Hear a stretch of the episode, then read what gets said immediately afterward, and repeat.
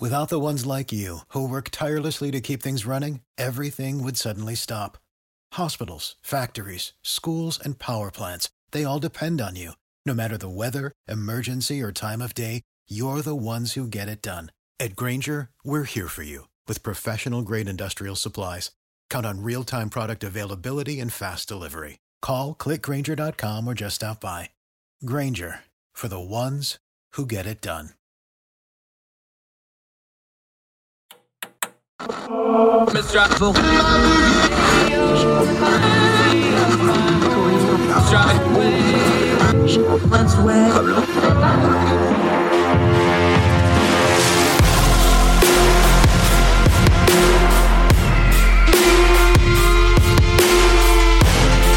With your host, Andrew Donaldson. This is Heard Tell. Whatsoever. I just want to drop it in and put in the commercial. Ah, welcome to Heard Tell. Okay, there's a lot going on in Congress. So we're going to go to the guy we always go to on congressional things. He is the chief congressional correspondent, Grand Poobah. I don't know what they call you, but you do great work for the Independent, sir. Eric Garcia back on the program. How are you, sir? Doing all right. How you doing, Andrew? Got his game face on, got his suit on, ready to go up to the hill and weed through the mess. Let me start right there, though. Everybody's focusing on the McCarthy stuff, and it's a total clown show, and it's a Yes. mess. I've been doing this a while. My radar goes up when absolutely everybody is covering the same story all day for what is now going on day three of this. You're actually on the hill, though. What's going on up there that we're missing? I know the house is completely shut down, but there's a lot of other stuff going on on the Capitol right now. What's folks missing that they don't see in the coverage that's gotten a little bit navel gazing here? So, what has basically gotten overlooked at this point is that uh, they cannot. I was talking about this with Ted Lieu last night. Because there are technically no members, they cannot look at intelligence briefings. Uh, Representative Mike. Uh, Representative Mike Gallagher of Wisconsin talked about this. There- since there are no members, they can't conduct anything. They can't actually work uh, because they're all technically members elect. So this actually is um, is is a way. This means that there that you know there technically isn't a Congress. There aren't necessarily rules. What was funny is yesterday um, my flatmate brought his dog to the hill uh, because you technically you can technically bring dogs. So there's really just um, th- there's really I, th- I think we could talk about the clown show about McCarthy, but more than that, it's just I think people are starting to get annoyed. Uh, they really just want to get to work. Uh, a lot of people want to uh, begin uh, getting to. A lot of people just want to begin, you know, just just doing their jobs, and I think that I think that's the I think that's that's sort of what you're seeing right now. Yeah, Eric Garcia from the Independent Congressional Reporter. Um, I think there's some interesting things to glean. See, here, situations like this, I like to watch people's actions and see what's actually going on. I'm not interested in what they're saying at the podium. Yeah. You're seeing some real movement here on a couple levels, but let's start with the folks that aren't in chaos right now. Boy, does Hakeem Jeffries look like a million dollars right now because there was always, you know, y'all, it's always hard following the act of the legend, right? And good, Yeah. bad, or indifferent, whether you like her or not. Nancy Pelosi had an iron grip on that caucus for a long time, two different Yeah. stints speaker. There was questions. Is he going to be able to get along with the progressives, which he's got some real life heat with? Is he going to be able to get the moderates along? Can he talk to folks? Boy, this guy looks like a million dollars right now, doesn't he? Yeah, he does. Um, you know, you know, and I think one of the things that that people don't realize is that yes, he always kind of clashed with progressives. Uh, going back to 2016 and when he supported Hillary Clinton over Bernie Sanders, and he uh, and he's clashed with AOC and, and a lot of the squad. But one of the things that he did, I think that was really smart, was that he is that he when he became Democratic Caucus chairman, he started cultivating those relationships immediately. And as soon as Joe Biden became president, and as soon as it became clear that this was going to be Pelosi's last run, he and Aguilar, Pete Aguilar, who's Democratic caucus chairman, and Katherine Clark just said, We're a package deal. And they basically they basically made friendships wherever they could. You know, what was what was interesting was that uh, at one point Jamal Bowman reminder that Jeffries endorsed Eliot Engel in the primary in New York's 17th, I believe, uh, in 2020. But then Jamal Bowman at one point said he was talking to some black Republicans about endorsing the first black speaker uh, to get them reparations. Now, of course, that wasn't going to happen. But he he looks like a million bucks. He had everything built for him, and he had and he he really worked hard to build these relationships. And now he kind of you know and, and also to Pelosi's credit, she kind of smoothed out the carpet for him and everybody except Jim Clyburn decided to step away from leadership. So this was basically a unanimous thing, and you know everybody's everybody's really happy with Hakeem. He looks great now, you know, because he because he's got the whole conference behind him. Yeah, Eric Garcia joined us. You slid by it there, but I think it's an important point to back up for for a second. Jim Clyburn stayed in the leadership. He's got a yes. little bit different role but going forward for the Democratic caucus that is now going to be in the minority, especially with yeah. what's going on, it looks like with our GOP friends right now. Yeah, that's a big, big deal. In fact, a lot of them were asking him to do that, and I'm, there's various yeah. reports whether he wanted to or not. You just slid by but this is an important thing going forward: is that he is there, and he, you know, th- it's not accidental. Hakeem Jeffries and him you know the older statesman with the arm around the new guy that's not only imaging that's important inside the party that's purposeful. that is that is absolutely purposeful.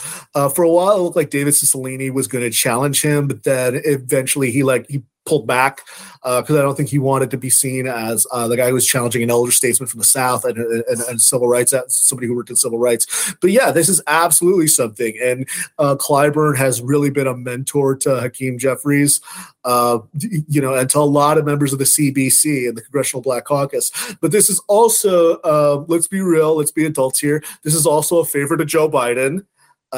you know, Jim Clyburn is mainly the is the main reason why Joe Biden is president right now after he endorsed him in the beginning of the South Carolina primary. So this so let's be adults here. Uh, this is absolutely a way for Jeffries to have a mentor, somebody who you can go to. Clyburn was a whip for a long time, so this is just a little extra padding the interesting thing, though, is that to the point about whipping, uh, last night when they were trying to adjourn, Democrats wanted to keep them there just to keep the the, the clown show going. Uh, eh, but then what happened is uh, actually two members uh, were not present, so they actually had to. So they actually had to adjourn. So that's going to be one thing that they're going to have to do. They're going to they're, they're going to have to whip, do a little bit better whipping. But so far they're they're doing all right. So, but but but yeah, this is absolute. That's absolutely. It's important for Jeff for Clyburn to be seen as being a mentor. Like the kids aren't completely taking over the show. Dad still has to give them the car keys. All right, let's talk about the unruly kids. Eric Garcia, congressional yeah. correspondent for the Independent let, us zoom out for a second because we get into all the political stuff and the and yeah. the and all the machinations of it because we like it and it's your job to cover it and I comment on it. Here's the problem: yes. the non-political populace, as much as they pay attention to this stuff, this just looks like chaos because it is chaos. There's yes. no way this looks good to somebody unless you've got a political stake in it and you're into the minutia of who's going to be speaker and who's not. Everybody else is just looking at it like this is chaos and this looks bad. Yeah, so uh, you know it's funny because Chip Roy's been making this point. Chip Roy of Texas, who's one of the the twenty uh, Republicans who are voting against Kevin, uh, he says, "Oh well, uh, uh, you know, people in Des Moines, Iowa, don't care if there's not a speaker, you know." But I, I would postulate that yeah, they may not care like in the day to day. It may not affect them day to day, specifically, be- particularly because you know Democrats passed that uh, that omnibus last last year, late last month. But like you know, it does look kind of insulting to a lot of voters that they can't get their act together, that they don't even have a speaker. So maybe it doesn't affect their day to day, but it does reinforce the fact that they can't govern. And still, for better or for worse, no matter how thin the majority is, a majority of Americans voted to nominate, vote, voted to give Republicans the majority, and they can't even get a speaker. So at this point, they're like, um, "Excuse me, we elected you to do your job, and you can't even get together and all that." So, so yeah, it does look embarrassing, uh, regardless of what, what Chip Roy says.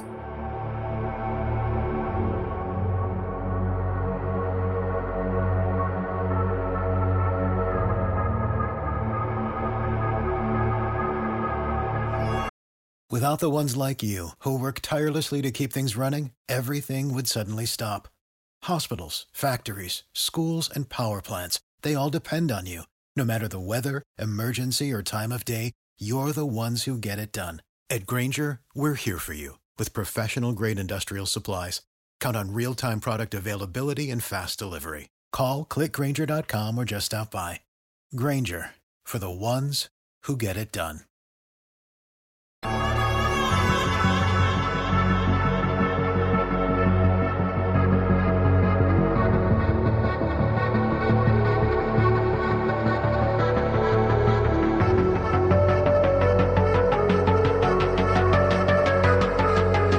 Now, Chip Roy, Eric Garcia joining us.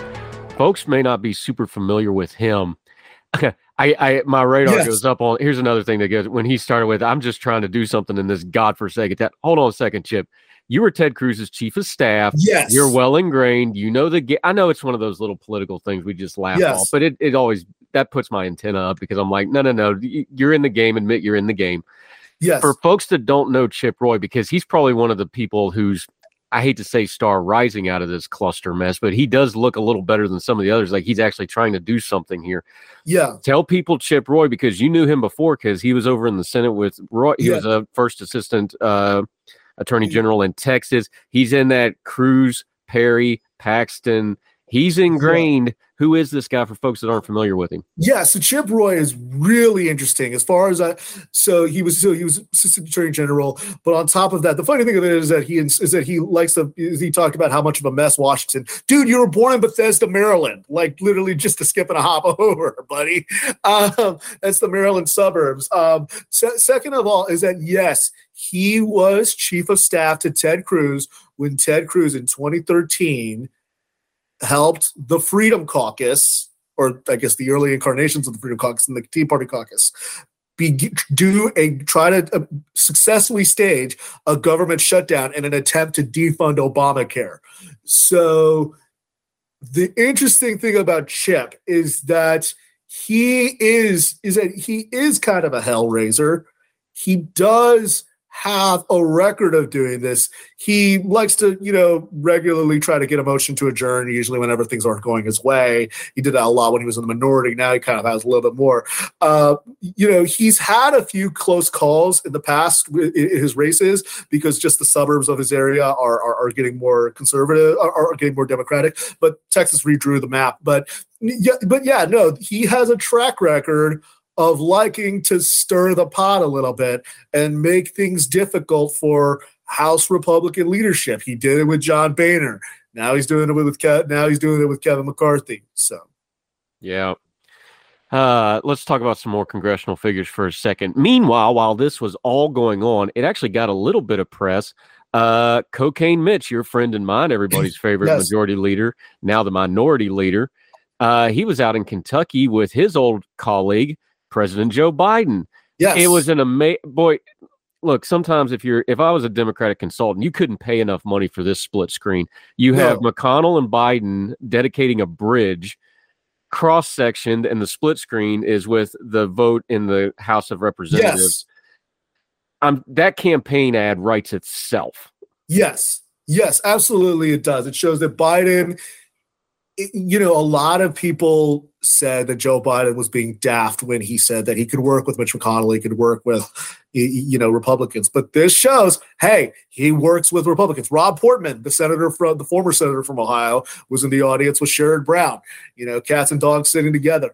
It shows that Biden can get things done. He can work with Mitch McConnell, and it also just shows that it, it, also draws a deep contrast because it shows that the the Senate isn't going to bail out McCon, uh, going to bail out McCarthy, and if anything, when it when it, comes time to govern, when it comes time to pass a budget, when it comes time to pass even a CR or raise the debt limit, Mitch McConnell isn't to come, isn't to isn't you know isn't to walk through that door and save Kevin McCarthy.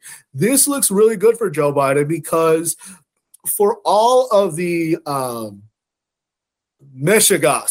that happened during the two years of Democratic rule, they did eventually come together and they could eventually work with Republicans. Democrats are saying in the House, they're saying, look, we're not bailing Republicans out on this. So that's so yeah, it looks great for Joe Biden. Yeah. Um, here's the thing with this is though, the normies like that stuff that us, the internet commentators, really Yeah. kind of recoil and make fun of. Yeah, That's that's how Joe Biden gets elected, being the normal guy against the chaos stuff. He was not Trump, right? yeah, I mean, exactly. Yeah. This plays right into his hands if you're looking at a reelection campaign. It just does. I'm sorry, it does. It does absolutely. It shows that like Joe Biden said, "Look, I'm going to govern like a normal Democrat. I'm not a socialist. Look, I'm here with I'm here with Mitch friggin' McConnell." Uh, and, And they've been you know, friends for years. Let's all be grown ups here. They've shared many yeah. meals. Yeah. They, they, they're they're they're they're old friends. They've known each other. That's the Senate, uh, the, the the most exclusive three day work club. Um, um, but uh, look, they don't they, they don't like to work on a weekend. Um, but you know, the, um, but but yeah, no, they're friends. They've known each other for a long time. But this does play into the hands of Joe Biden. That yeah, well, we can get things done. The Republicans in the House can't get thing can't get things can't get things done. So, Yeah. Eric Garcia join us. All right, let's deal with this mess in the House. okay. I here's the thing people roll their eyes at things like rules packages and negotiations and this sort of stuff. You've covered congress for a while though. That rules second only to who the speaker and the minority leaders are and maybe the whips that rules package is everything.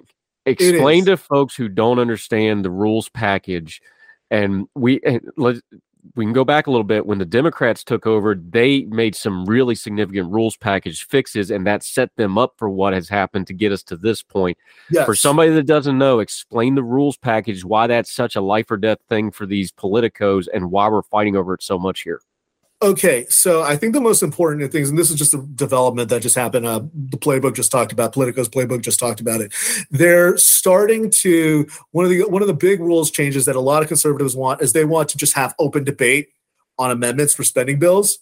That could actually lead to to an absolute chaos because basically what happens is that Republicans could is that Democrats could wind up picking off a few Republicans to add an amendment. You could have open debate there uh, you, you know, you can, you know, this is what everybody talks about when they talk about regular order. On top of that, there is also, um, there, there are also plenty of desires to have things like to, to have more members, more of the, the conservative insurgents on the uh, on committees.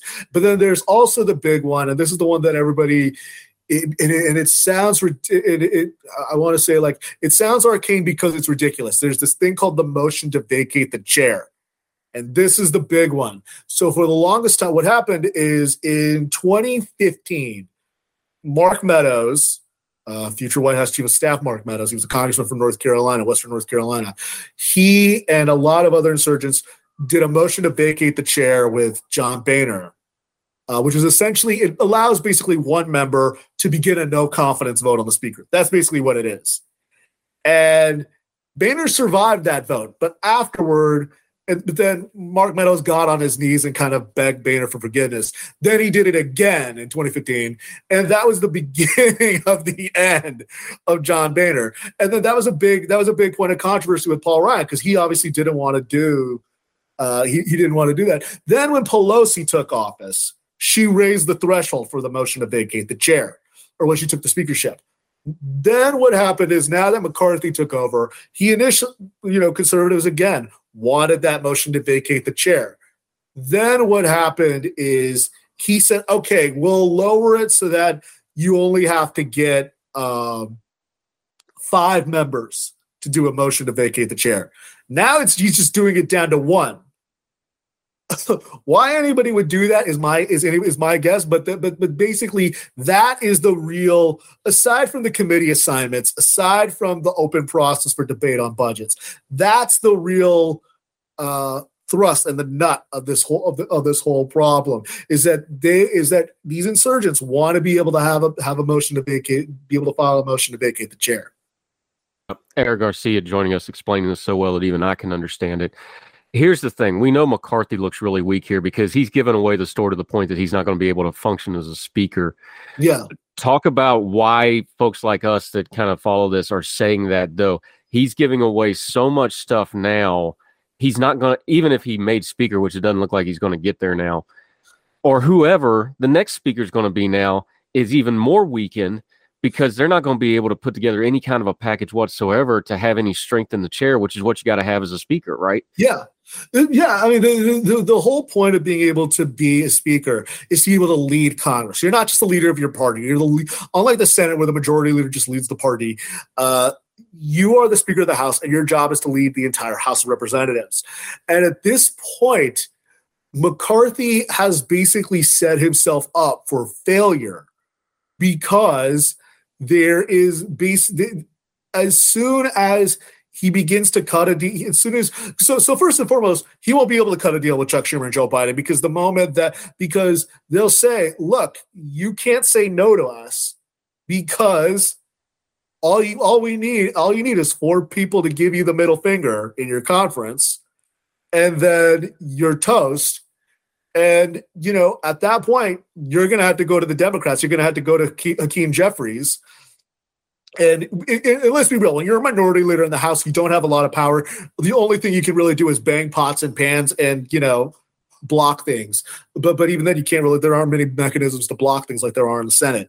So this sets him up so that he's gonna be that he is toast the moment conservatives don't like something that he does. Even if even Marjorie Taylor Greene, who's on his side, if she does if he does something that she doesn't like she can file a motion to petition to vacate the chair. He is setting himself up for failure. And then also if you are a uh on top of that you know you know we talk a lot about these 20 republicans the moderates probably aren't to the extent that there are moderates in the in the House, or I guess you could say governing Republicans.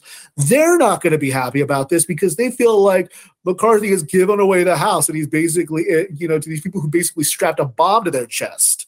So it, it is uh, so so he is in an impossible position where he's not going to be able to please anybody, and even whoever comes into his, into that into that role, they're going to have to comply with that rules unless they have to do a whole new rules package.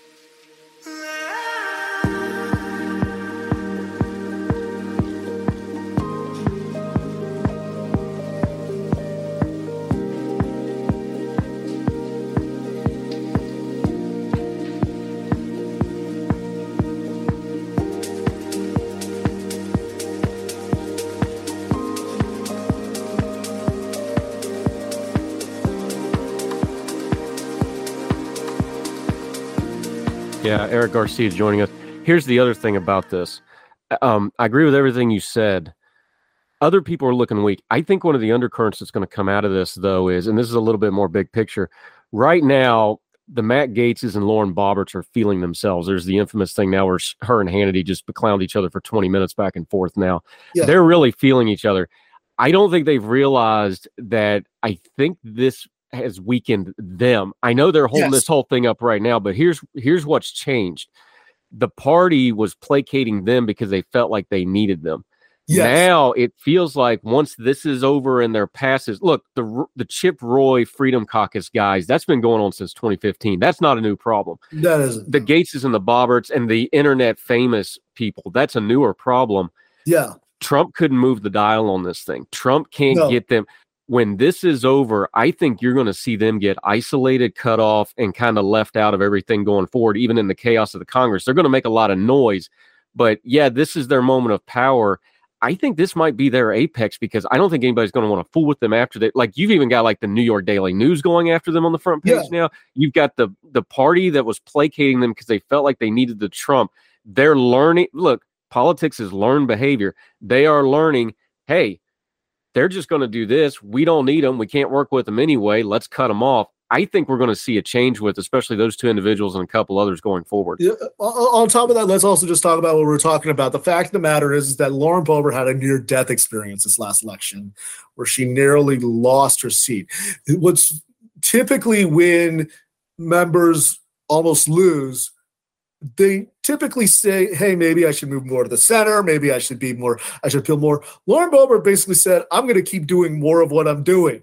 Um, and, that, and and that's it. But I think one of the other things that you're seeing is, as you, as you said, conservative media said, "Okay, fine, we'll let you have your little circus for a little bit." Now you're starting to see a lot of right wing media. You're seeing on Fox News now. You're seeing a lot of conservative commentators. You're seeing Trump say, "Okay, the fun's over we got to do we, we got to do this. We got we got to actually stop doing it and stop delaying this because we want to be able a lot of people don't know why marjorie taylor greene is on kevin mccarthy's side. The reason why a he's going to give her back her committees. Let's be adults. B if you want to subpoena hunter biden and merrick garland and uh you know ali mayorkas the homeland security secretary you need to do this. So I think now everybody is kind of starting right wing media, conservative media apparatuses, Trump world are kind of saying, okay, stop this, cut this out. Let's go, let's get to work.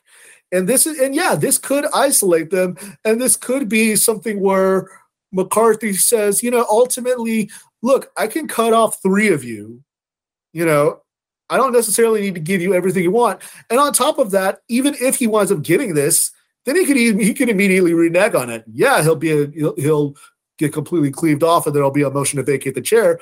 But he doesn't have to leave. No, Eric Garcia joining us. All right, one last thing on this big mess. We we look. We talked about this back during the campaign if that majority is less than 20 25 seats it's going to be total chaos. We're down to four seats five depending yes. on a couple how a couple things we've had a member of congress die they got to replace that a couple other things going on. This looks like it's just going to be chaos for two straight years. Yes. Is there any other way to cover that? Look let me just ask you bluntly how do you cover how do you we talk about narratives a bad thing but you got to have narratives because you have to have guardrails. Yeah. What's the narratives that you and your compatriots when you're standing around the halls are talking like how do we cover this congress? Because this is going to be something we haven't really seen in a long long time. Y'all talk amongst yourselves like yeah. you've got to have had that conversation of how do we i literally this? was having this conversation on my way home with a friend of mine who i knew from my days when i was at roll call. And we were saying that like you know, for, for those who don't know, a lot of congressional reporters, we cut our teeth at places like CQ Roll Call or National Journal, places that cover things like budgets and cover things like debt limit things and, and appropriations. I think our brains are not wired for something like this because we've been wired for so long to say, okay, there's a budget process, there's an appropriations process, there's a rules package, there's, you know, a debt limit thing. This stuff is supposed to happen because this is the basic, these are the baseline functions of government. We're not talking about passing le- major legislation, we're just talking about governing. And I don't think that we know how to cover this. I'm saying this because I don't know how to cover this. And I think it's going to be really a test for a lot of us in the Capitol Press Corps how do we cover an effectively anti government coalition? That's something I don't know how to do. And I'm going to have to try to figure it out on the job. Yeah. Eric Garcia, you're the best, buddy. Appreciate you. We'll let you go because you got to get up on the hill and knee deep into the swamp and figure this bad boy out. Have you back on a couple days. Maybe we'll have some answers. Let folks know where they can follow you. I didn't get to promote your book like I normally do, but make sure you check out We're Not Broken. It's right behind him because he knows how to market. Look at that right there if you're watching on the YouTube. Let folks know where they can follow you and keep up with you, my friend. You can buy my book, We're Not Broken, Change the Autism Conversation, out in paperback now. If you got a lot of good gift cards for Christmas or Hanukkah or whatever, this is, uh, this is a great gift. It's only $14. Uh, on top of that, you can follow me on Twitter at Eric M. Garcia. You can follow my work at The Independent. You can read my columns at MSNBC. You can follow me on Instagram at Eric M. Garcia 14. Always fun to be on here, Andrew. Yes, sir. We'll have you back on soon, Eric Garcia. Thank you, sir. Thank you.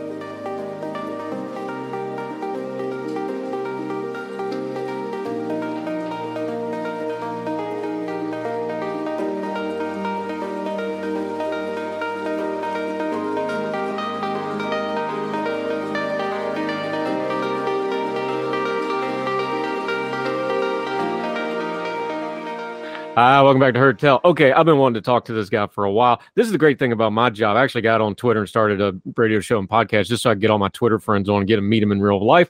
This be one of them. He's part of the Raspy Voice Kids, the legendary West Virginia folks. I'm happy to introduce him to you. He also does a lot of culture kind of commentary, seasoned media professional. And although his professional life's actually going to come into play we're talking about tonight, Brandon Phoenix, sir, great to see you. Thank you for coming on the program. Thanks for having me, man. I'm excited to be here. I am too. Look, we all saw it Monday night. It was terrible. I was actually watching it with one of my children and my household. Everybody was, they're not even football people, and they were just sitting there wrapped for hours watching the thing. This is kind of uh, those of us that love football. Let's just be real. We do grown folk talk here. This is the worst nightmare of football fans for a long time. We've always been like, is, is this going to be the one? They haven't had anybody, you know, un, God forbid, pass away on the field since the 50s. It's always in the back of our mind is this the paralyzed one? Is this the one that's going to be the ultimate one? Boy, it sure felt like that for a minute. And thankfully, that didn't happen. What was your reaction as we watched it, though? Well, as soon as I saw it, as soon as I saw him fall, I knew the man was in trouble. There was no brace, there was no break. He was just out. And when you see something like that, it becomes really apparent that it's probably a cardiac event, not a concussion. There was no wooziness, it was just gone. He lost consciousness. And so I knew it was dangerous. I knew it was serious almost immediately. It freaked me out too. Yeah. Yep. And you, you've covered football for a long time. Look, I've seen paralysis on the field. I've seen broken limbs on the field. We've seen some really ugly injuries. We've seen the concussion stuff. We saw the horrible stuff with two earlier where the guy's clearly not right on the field. I've never seen anything like that. And what really hit me was the reaction to the players, because of course they're not showing the medical stuff. When the players all walked away and turned away, and the reaction we saw, I have never seen that in any sport at all. That's when it was like, oh God, something's up here. Yeah, it was the same thing for me. A lot of these players have seen gruesome things. Like you said, you've seen displacement, um, fractures that are just insane, people's legs mangled and twisted concussions where people are posturing and modeling. But this was different, like you said. They immediately knew something was up that was out of the ordinary, that was in a dangerous, dangerous situation. And the players' emotions got the best of them. They, they had visceral reactions. And then, of course, that came through on the broadcast, and the rest of us had the same thing. It, it was a very scary moment. Now, one of our things on our program is things don't happen in a vacuum, they happen in sequence. This is one of those freak things. He got hit in the chest, his heart stopped. It's a one in a million thing that happened but we got to put it in the context of everything else we've seen. We just mentioned it. The Tua stuff this year was a bad look. We've seen in some of these bowl games now in football some really questionable targeting headshot kind of plays in the bowl games that have gotten a lot of play. Have we just not figured out? There's a lot of safety stuff the NFL's doing, the college games doing. We're all aware of it. Have we still not figured out how to talk about this in a productive way? I don't know about talking about it because I don't know how you, I don't know how you talk about it any other way than what we're doing now. Uh, it's been approached by almost every angle possible. Yeah, I've watched politicians talk about it. I've watched former athletes talk about it. I've seen journalists talk about it. I think there's been every angle possible has been covered. I really don't know that there is a more productive way to talk about it than what we're doing right now. Like you mentioned the safety aspect, if, you know, talking about what the NFL can do or what they've done. And one of the things that I thought was interesting is I spoke to a person today uh, an ex-football player who made the comment that you know people call football a contact sport. He said no, dancing is a contact sport. Football is a violent sport, and the sooner we come to terms with that fact, and the, the sooner we're honest about that fact, uh, the the sooner we'll be able to have even a more expansive conversation about what's happening in the game. Yeah, Brandon Phoenix joining this Raspy Kid Voice podcast. Let's have that grown folk talk though. The NFL isn't really a sport anymore it's a cultural phenomenon. It's the biggest TV show on three networks.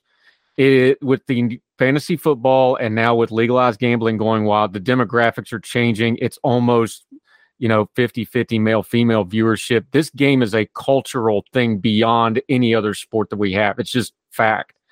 That changes how we talk about it because when it's a cu- cultural institution, now we're dealing with stuff like do we have a responsibility to the players? Because the players will do whatever we ask them to do. They're getting that money. They'll put their lives on the line. They'll put their bodies on the line. When do we grow, step in and tell a grown man that he needs to be pulled back? This is some deep human stuff, and it cuts through a lot of the cultural stuff.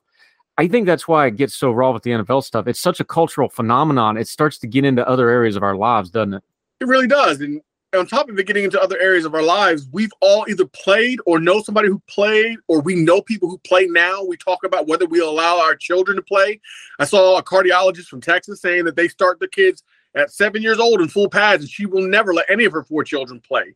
Um, but we see these conversations, we see the we have these conversations, and we think about it, it's top of mind 24 7, 365. The NFL has worked really hard. One of the things they've done really well is making making it so there's hardly any, if any, off season from free agencies to the draft to the actual playing of the games. They've made it so, like you said, it's a cultural phenomenon that that is a part of every day of every American's life and beyond. Um, so I just it's just such a powerful thing. I, I, heard somebody say too. There was another person that was talking about this, and they were complaining that we don't talk about other social ills more than we're talking about Mr. Hamlin you know, and what he experienced. And like I said, you know, as, as true as it is, he he chalked it up to a class thing, you know, or, or worshiping celebrity, worshiping fame and money. And I said, I think it's different. We watch these events live on television every week, and you never see this. The average person does not see somebody getting CPR performed on them or see somebody they know or love having CPR performed on them ever in their entire life. But to have it on display on Monday Night Football for you know millions upon millions of people watching, thousands of people in the stands, hundreds of people on the sidelines, that's a different kind of spectacle and it's a different kind of emotion. And uh, I totally get why we are where we are with this. Is it a fair criticism? Brandon Phoenix joined us. The announcers did a good job bringing it up one of the things that made this so jarring is this seems like a young man who really has his head on straight, came from a really tough family situation, stayed home for school, was a Pittsburgh kid, was widely recruited. No, I want to stay in Pittsburgh. I want to stay local. Did all that. It seems like a great kid, right? He seems like he's done all the right things. And that's the story that you want to tell about somebody like this. But this is the only way that story got told and there's so many players in the NFL. That's the dream, right? You rise up from whatever your circumstances of, you get that bag, you get that money, you get that million dollar contract, you get that fame. But there's a price to pay for it. But here's the thing about it, Brandon. Let's just be real for a second. I was active duty military. I knew what I was signing up for.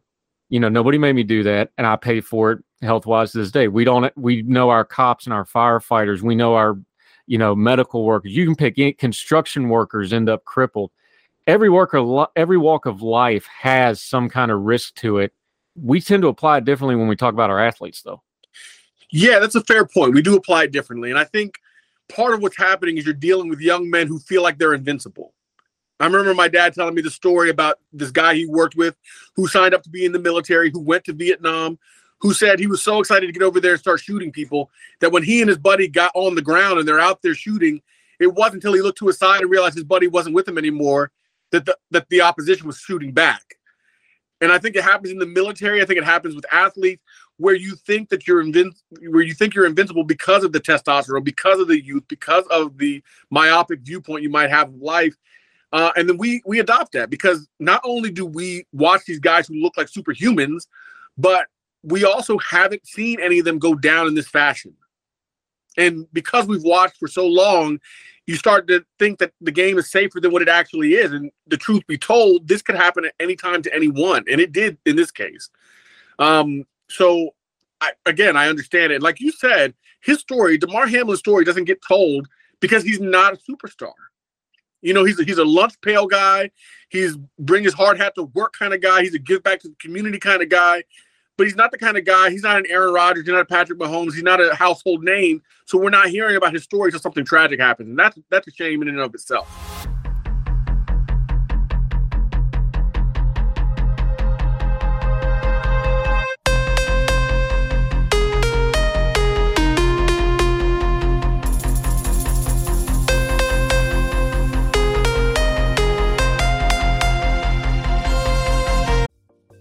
Folks, if you've listened to the Heard Tell program, you've heard our friend Gabriella Hoffman, but you need to make sure you're checking out her podcast, District of Conservation. It's a podcast exploring the nuances of true conservation efforts from DC and beyond. From topic discussions to exclusive interviews with conservation and energy newsmakers, Gabriella keeps listeners appraised of the latest news stories while elevating important voices.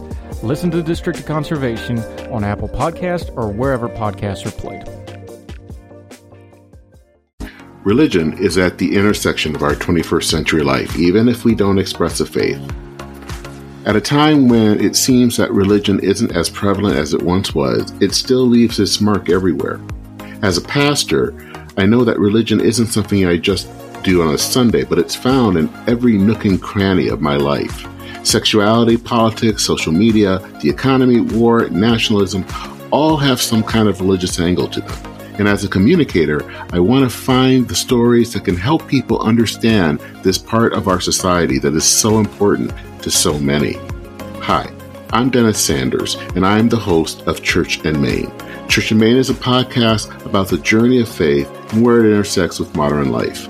I look at faith with a journalist's eye, asking the who, where, what, why, and how religion affects some of the major issues of the day. Join me as we journey together. You can listen to Church in Maine podcasts at the website churchinmaine.org or on your favorite podcast app. I look forward to seeing you.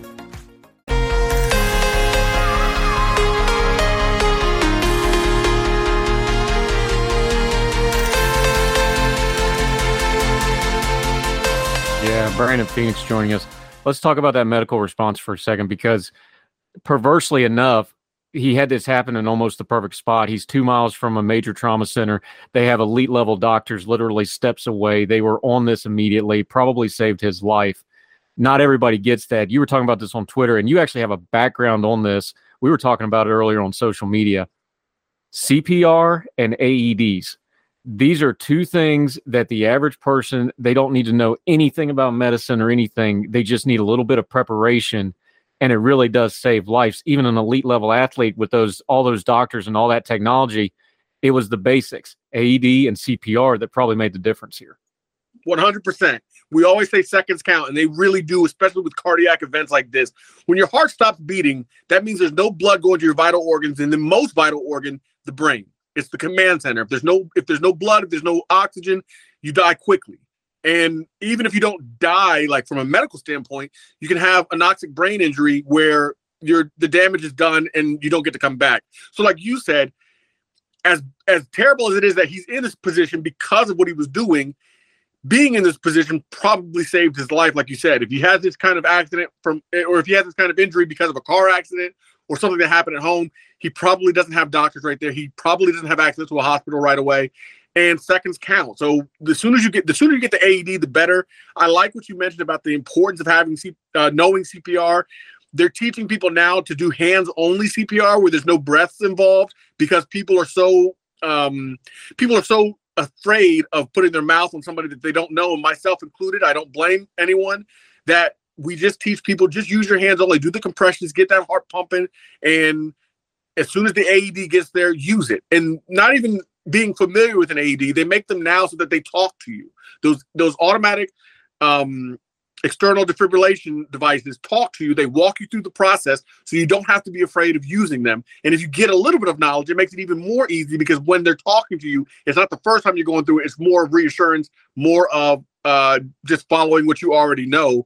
And the more people we have that are prepared to be able to help somebody, the better. They're in malls, they're in churches, they're they're everywhere now in public spaces. And fortunately, they had one there in Cincinnati for Damar Hamlin. Yeah, Brandon Phoenix joining us.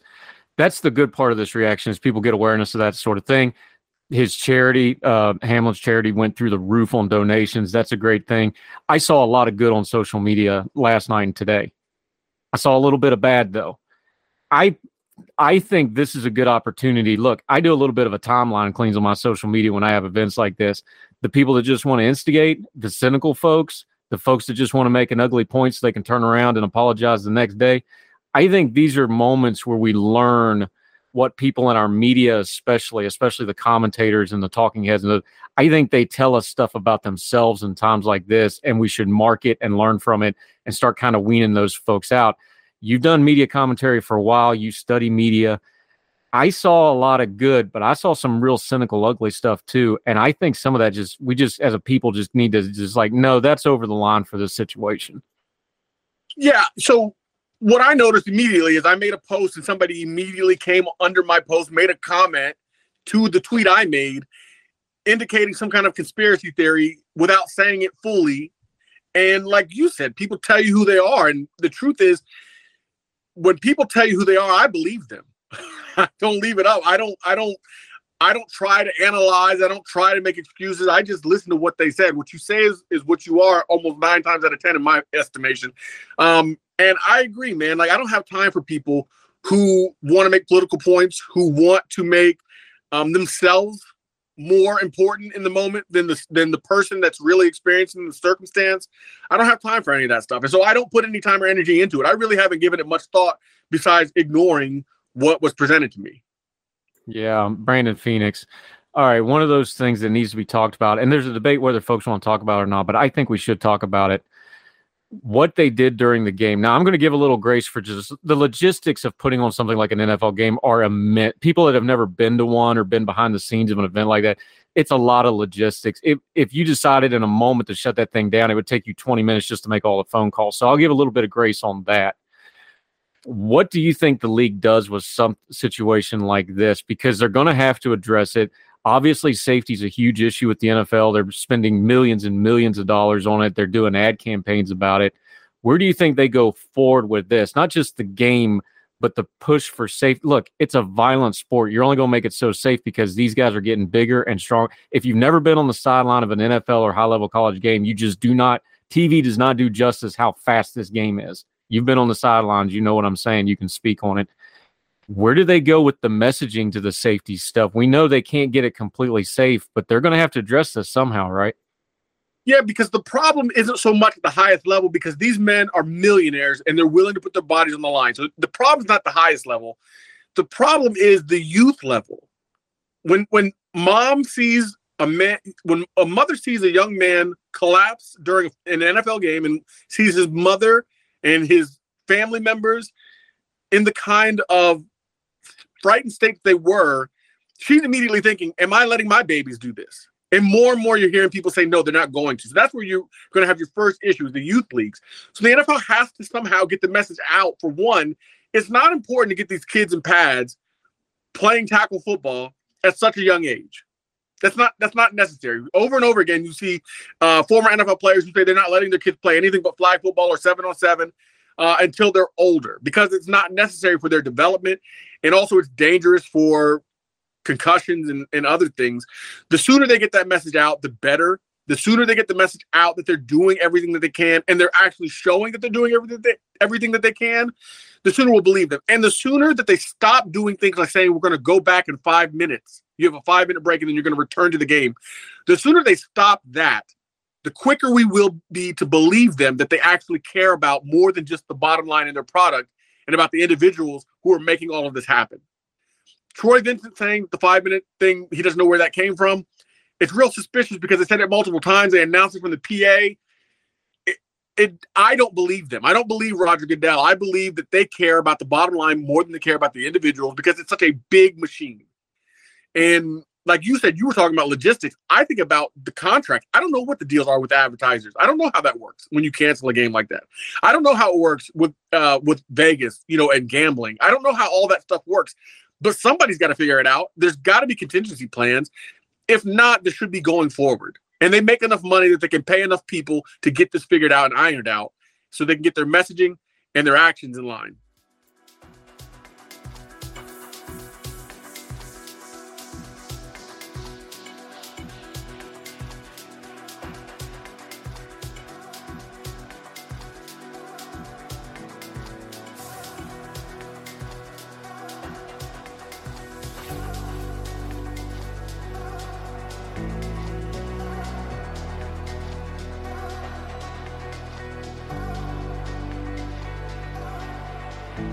Yeah, Brandon Phoenix joining us. I think you make an excellent point here. Obviously, the health of Hamlin's number one. As we're recording this, he's still in critical condition, and our prayers are with him, obviously.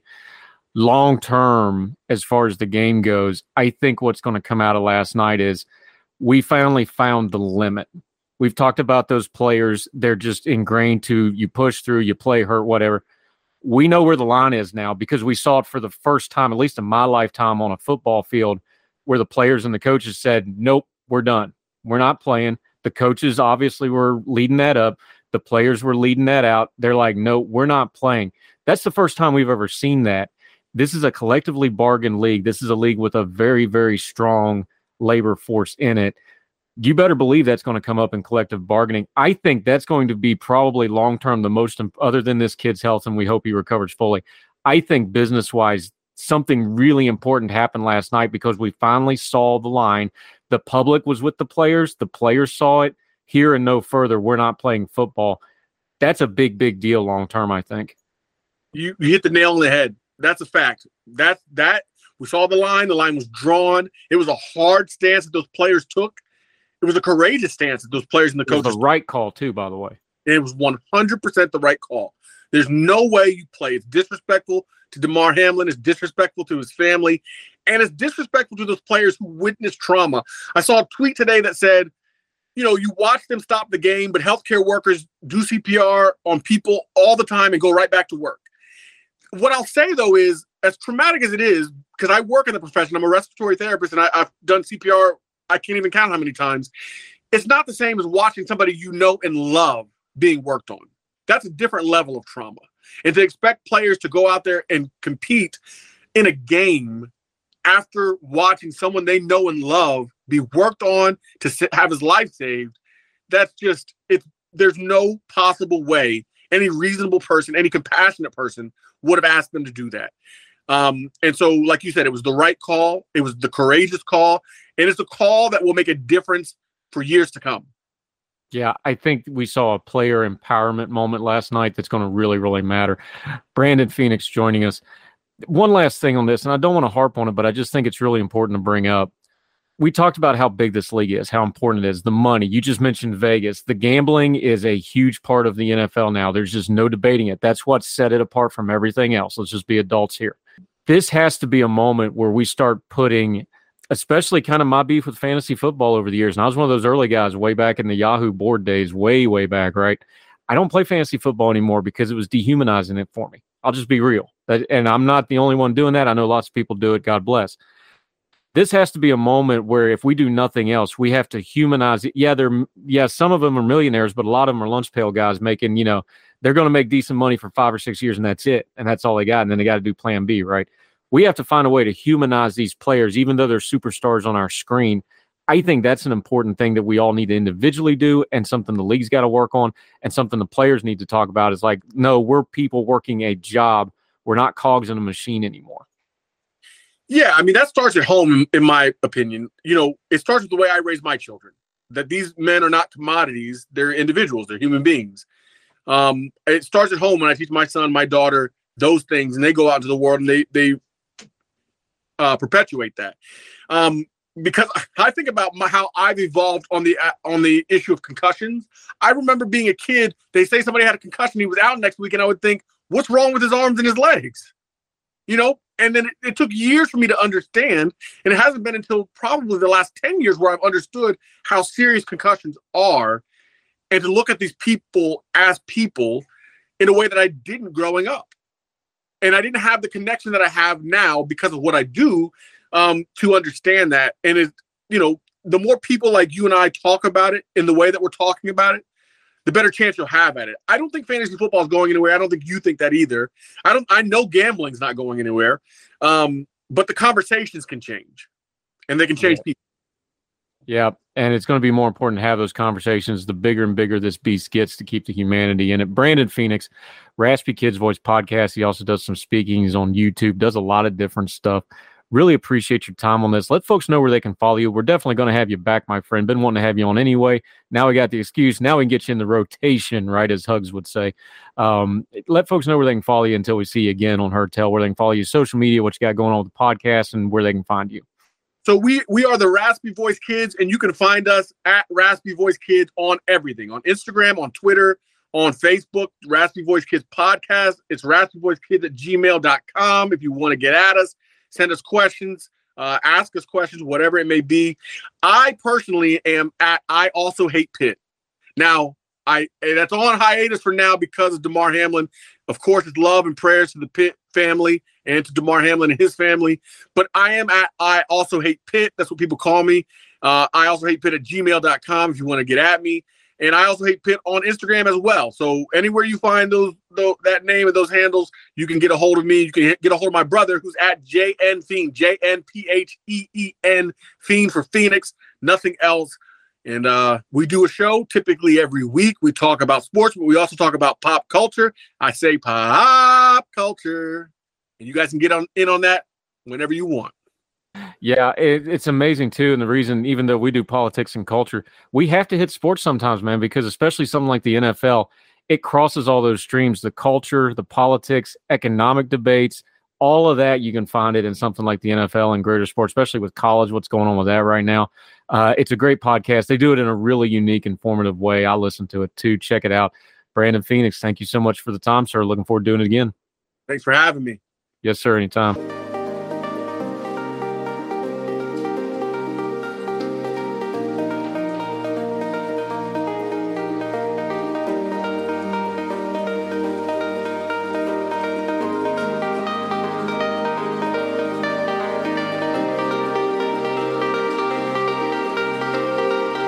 Uh, welcome back to Heard Tell. I'm very excited about this new face on the program, but somebody I'm very excited to talk to. He is the editor in chief of The Voice down in Atlanta. He's going to tell you all about that in just a minute. Donnell Suggs, how are you, sir?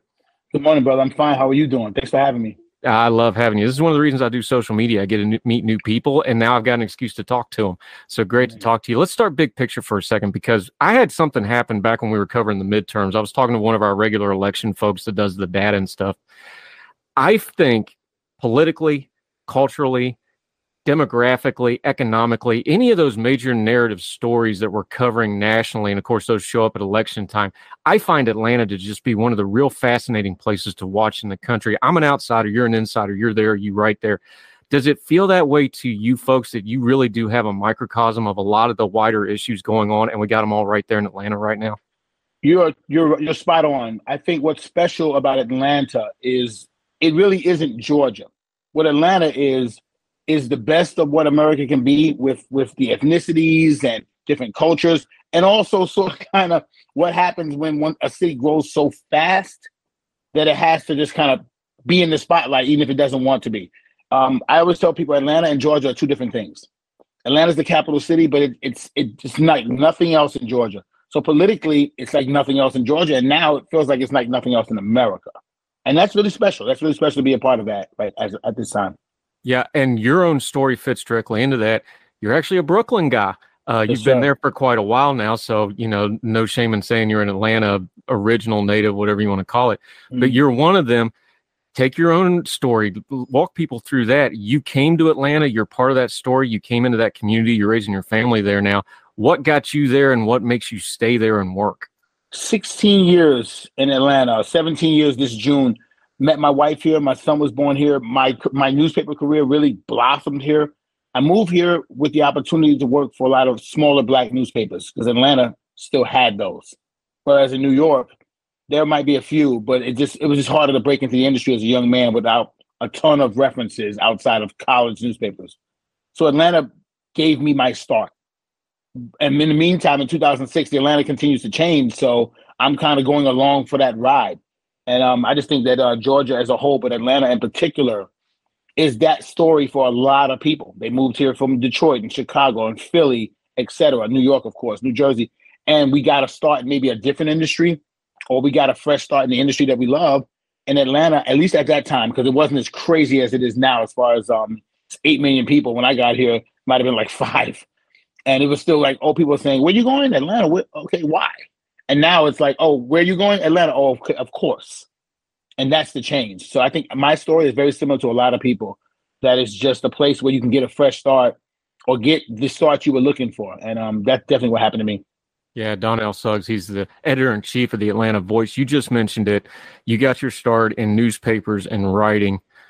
We've been talking a lot, and we covered on our show. And we have reporters on, always talk to them. We've we really it is a big thing in our country. This dynamic, the nationalization of media even though Atlanta's a major city, there's still local reporting that's really, really, really important. We just saw this with the Santos story in New York. Local people had it, national media ignored it. There's lots of examples of this. Even in a major metro like Atlanta, one of our fastest growing, biggest metro, the diversity of it, the size of it, the way it's growing, the politics of it that we've seen in the last couple elections, local media, even in a big city like that, really, really matters still, doesn't it? It does. It does. You're not going to get the stories about um, local politicians. You're not going to get the stories about city council. You're not going to get the stories about the school districts from a national media standpoint unless something major happens, i.e., Herschel Walker, Senator Reverend Warnock. When they got down to the nitty gritty, then of course, by the time they debate in Savannah, I'm elbow to elbow with CBS, CNN, ABC, and Fox News. I didn't see any of those people on the campaign trail in the early going when he first announced it, which I get it. I get it. It's not a national story yet. Then once it becomes one, now I'm like in a scrum with like Fox News, and it's and it's great for me. It's great. I know local people don't like to have you know, the nationals kind of come in and bombard, but because we were on board from day one, I'm treated just like the New York Times and Wall Street Journal when there's a scrum. As a matter of fact, maybe even better in some cases in regards to Warnock's campaign because they saw me when he was doing church parking lots on the west side of Atlanta with like 25 people outside. So when there's 2,000, when there's 25,000 people in College Park and President Obama's coming, they still see me. So local news is very important because we have the relationships that that form when it isn't the coolest story in America. So when it becomes the coolest story in America, we're still there. Yeah, I'm glad you brought that up because this is a part. This is why the just banging on the media, and I've tried to quit saying media. I try to distinguish news media, broadcast media. Those are very different things. Social you just media. mentioned these are still people and these are still relationships, even though it's a big business. So yeah, you need to build that relationship with a CBS News, a Fox News, and MSNBC, whoever the big national carriers is. They're like, oh well, we know we can go to this guy and get good information. We can go to this outlet, or we can go to this specific reporter. People can do that with their social media though too, even if they're other parts of the country. Start following specific reporters, specific outlets. That's actually how you start making media better instead of just bashing the nameless, faceless, the media, right? please. I think it's great that we separate media, which is a form of communication, from journalists, which is a professional person that knows how to deliver a message. Just like I can sing, but it's not well. I don't want to call myself a singer just because I sang a song in the shower this morning. You shouldn't call yourself a journalist if you're just out there writing something down on Twitter or Instagram or TikTok. So that's okay, but that's a form of media. Just like my singing is a form of noise. that's a form of media, and that's okay. So I think the locals are our jobs are so much more important now because there's so many people who can get a message out. It might not necessarily be a good one or even true. So you need to have that so that local media there, that source that you can trust and say, hey, wait a minute, I'm just gonna check AtlantaVoice.com or I'm gonna check Donnell's Twitter feed because he's he's usually involved in that stuff. And that's happened a bunch of times, especially during um the campaign. Yeah, Donnell Suggs, he's the editor in chief of the Atlanta Voice. Let's talk about the Voice for a second because Mm.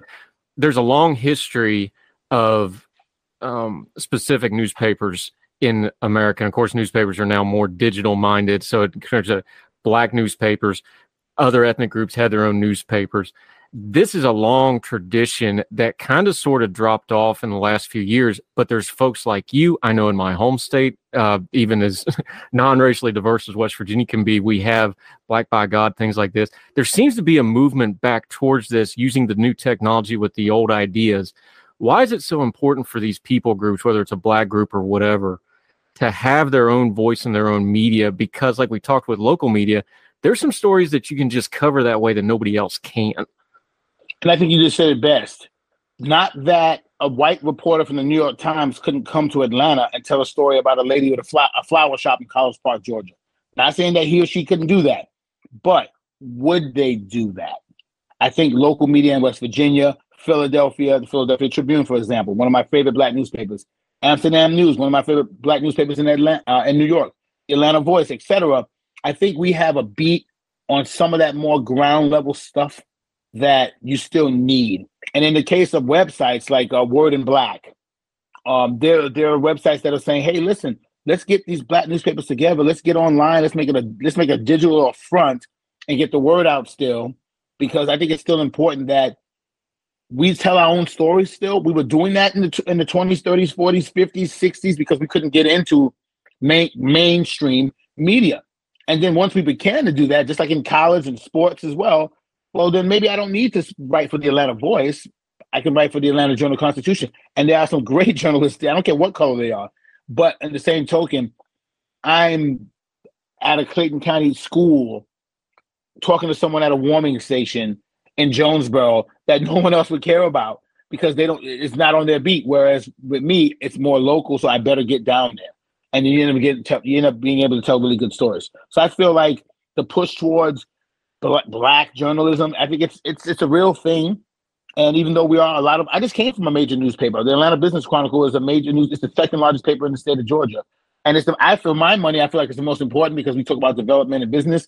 I was there when an opportunity came to run the black newspaper in town. I jumped at it because I felt like it was important to be able to continue to tell our stories.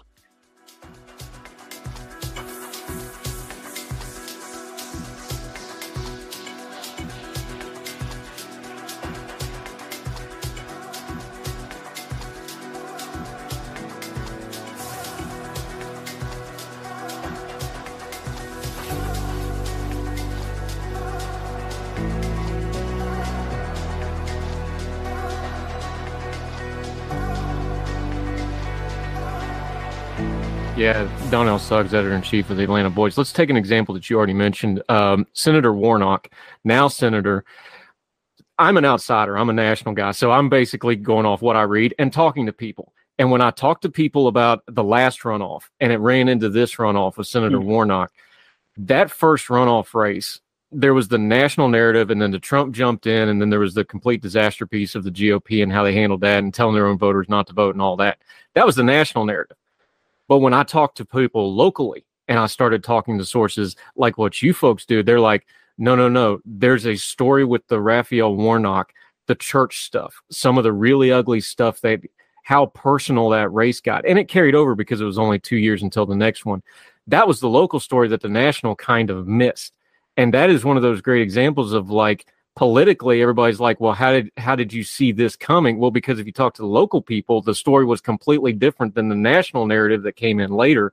And now you got it now on his own terms, Senator Warnock. Again, we were covering Warnock when the idea was just floated about him two years ago, potentially running for Senate. So this wasn't new stuff for us. We were covering Ebenezer Baptist Church whenever they had MLK um, different celebrations, etc. So again, he was familiar to us. So when we jumped into this thing, it wasn't like we were talking about someone that we had to kind of discover.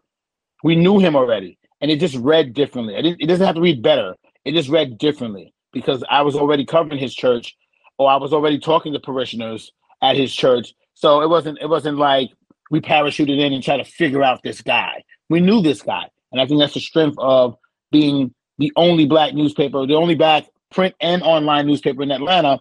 We still have that cachet with a lot of these people, especially particularly a reverend at the most prominent church in the city. I think in the city, period, let alone black church.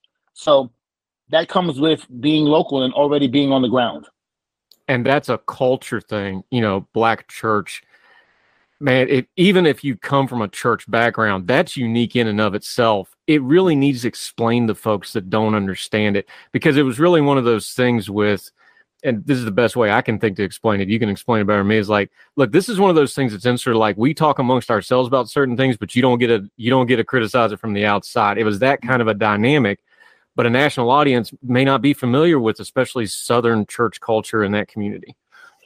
The black church was the place where we could go, kind of like the like, kind of like how guys talk at the barbershop now. Let's take it back to when we couldn't drink out of that water fountain or sit at that uh, uh, that uh, lunch counter.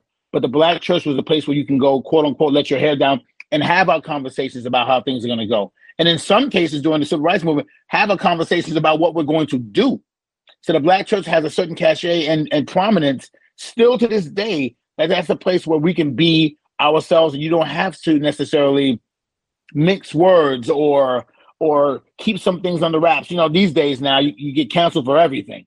Well, I've been to I've been to uh, black churches where folks is talking about how we're raising our kids, why we don't have jobs, how we're how you're dealing with your wife, and it's like this is your father, your mother, in a sense, your pastor telling you this is how you're supposed to do it. You ain't doing it right. And that's why Black church is still extremely important. Yeah, Donnell Suggs joining us, editor in chief of the Atlanta Voice. We're going to link to it, by the way, so you can find his publication and the great work. He's got some really good young reporters. I was reading through this stuff. Mm-hmm. The the key to the First Amendment, when we talk about freedom of speech, is do you tolerate somebody that's against your speech? Do you defend their right to say something you disagree with? It's kind of the same thing with the press. We need to have an adversarial press because there's a lot of accountability that needs to go away, and everybody covers things a little differently. You know, it's almost like the old Jordan thing. You know, Republicans buy shoes too, right? Uh, if you're on the right, you should be pro- protective of progressive press. Progressive press should be protective of conservative press. This this thing all goes together how do we get past that so that we're talking about journalism? Because it really does seem like it's gotten more and more partisan and there's nothing wrong with that. But overarching that is i think there's been some taking advantage of the freedom of the press under the guise of that and we're missing the bigger picture. Like no no no we need all of this media working even if they're at cross purposes sometimes because when it comes to things like government or corruption or big corporations or demographic changes or whatever the press is still supposed to be that outlet between the people and those halls of power. How do we tell that story a little bit better in a bigger picture way? So, like, hey, even if I disagree with this publication, it's important that they're there. I'm gonna t- I'm gonna use this moment to, to take a shot at television and radio. I think they're more bipartisan than we are in the printed press because we can't be, unless you're literally like you know, telling you, uh, advertising yourself as a right wing this or right wing that. For the most part, we're reporters and we're going to ask questions of people and we're going to report it. I think television, and particularly television, and then radio are like, wait a minute, we need these audiences, so we better go down this lane. Fox News has phenomenal journalists there, but they have a job and they have bosses that make them say some of the things they say. Tucker Carlson is a really good journalist. I don't think people, a lot of people know he was an excellent reporter. But no one cares anymore because on TV, he's saying these things that make you say, oh, either I love this guy or I hate this guy. And he's got to do what he has to do to feed his family. I get that. I wish he wouldn't and be a little more careful. With that said, I think with, as me as a newspaper reporter and someone that writes for a printed paper and online, I have to just be gray. Here's what happened. I'm at the Walker. I'm at. I was at Walker um, rallies. I was at Warnock rallies, for example. It wasn't like I was telling some more than the others. And I think that's that's the the difference between those two mediums, those three mediums. And I think we should get back to having all three mediums, radio, TV, and print, just be journalists and not necessarily have any sides. When did that happen? We didn't used to have that. But you know, this is grown folk talk that we do here. We don't yell, we talk through things. You're in a business, you run the paper, you're an editor in chief. You understand that that digital side is now the lifeblood of print media. I mean, you just got to be or you're dead because we've seen it all across the country. Mm. How do you transfer that to the new technology without changing the principles of it? Because that's what the media, the print media um, like again, let's break this down. Broadcast media, that's a whole different business model than journalism, than investigative journalism, than print media. How does print media push ahead? Because you're doing it. This is your job now. You try to take print media and investigative reporting and put it in a digital context. How do you see it as somebody that's doing it and trying to evolve with it as it's changing under your feet? And being you mentioned earlier, I have a really good young journalist. When I you say young, they're like 24 and 21 in particular. They're kids. And their mindset is get in front of a camera or get on social media or or try to write a hot take. And I'm training them to say, listen, you can have a hot story and have it still be journalism. Uh, let's utilize social media. Let's get on Twitter and let's utilize that to say, hey, we're here at this place. There's still a way for me to do it. The website is the lifeblood. It's just bottom line. The ads online cost make us more money than ads in print. People still want that, but I have to be clear. All the stories have to be for online. So there's a balance. But I think there's a way for us to do that and still be on social media as well, because that's a way to get to. So I meet so many more people on Twitter than I do in real life. You know, yourself included. I have all these friends that wish me happy birthday and happy anniversary, and you're like, man, I'm never gonna see this guy. I'm never gonna see this girl. But we're all friends because of social media, and that's a way we can do our journalism as well. We just gotta be really careful with making sure it's journalism and not just putting something online because some certain company wants to pay this much money for an ad. We get that all the time. We're the black newspaper in town. A lot of companies want to reach black audiences, or at least pretend that they are. And they'll come to us and say, hey, here's this big, I'm not to name a company, here's this big ad or whatever. Could you put that by a story about this? And sometimes I have to push back with my publishers and say, wait, wait, wait. That's fine. Put the ad there, but we're to write the story like we would have wrote the story without the ad. So there's a balance but it's been fun because again now i have a, ch- a, chance to shape the news a little bit instead of just being a reporter so it's been a lot of fun a lot of work though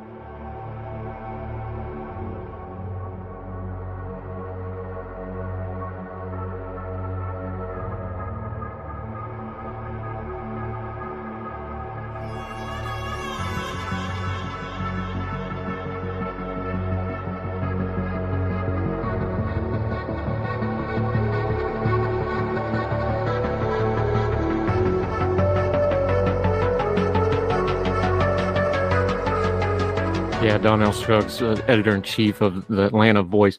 Let, let's throw some good news in that mix, though, because some of this has been a little heavy. One thing I find interesting with the younger journalists coming up, younger commentators that I get to work with and do some mentoring with them, one of the things I really like to do is this stuff is their natural ecosystem, though so there's actually going i think there's going to be some innovation in this because you don't have to train them to do tiktok. You don't have to train them to multi-platform. They just naturally do it. They already know they brand themselves. You don't have to teach them brand you know you know our age group we talked about networking back in the day right? You don't have to tell them that. They do it naturally. It's their natural language. Some of this i think is just going to kind of fix itself because i think this upcoming generation that's already technologically savvy if you can do what you just said about mentoring them, they already got the rest of it. I think we're actually on the brink of seeing some real innovation in how things like media and journalism are done, just because this group of people are going to do it in a way that's never been done before. The business has changed. The business has changed. Now you have publications that you don't need a print press. You don't need an office. There's some that don't even have an office. It's just like we all get on Google Meet and we'll have our staff meeting, and then boom, guys or girls are out covering stories, national stories, local stories. So the business will change, and thankfully, these these young people, I call them kids. Sometimes I'm forty, I'm forty five. I call them a kid. If you're 21, you, I could be your dad, and it's like that's amazing because I was always the kid in the newsroom. I was always up until the, the, my last job. I was one of the youngest reporters there, and now it's like 45 is the old guy, which is great because I still have those things where I say, wait a minute, go back and ask that one more question. Or I know they're zooming the press conference, but it's right downtown. Go ahead and go to that. You still need guys like us to say, go to the press conference. I know it's on Zoom, or I know they're gonna have it on whatever, but go down there and check it out. So these kids are coming with a ton of talent and a ton of techno- technological skill, but there's still room for ask another question, call them back, go visit that said business or that said politician. So it's the business is changing for sure, but some of our old tenants they still matter. Yeah.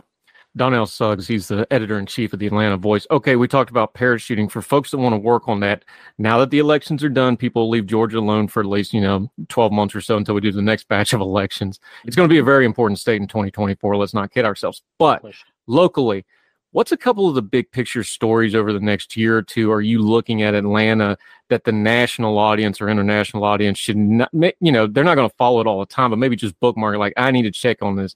Is it the demographic changes? Is it the economics? Is it the Buckhead stuff? What's the stuff that you're watching and kind of keeping an eye on between now and the election? When, so when folks parachute back in, you can be like, oh, we've been here. Here's your cue card on what you need to talk about.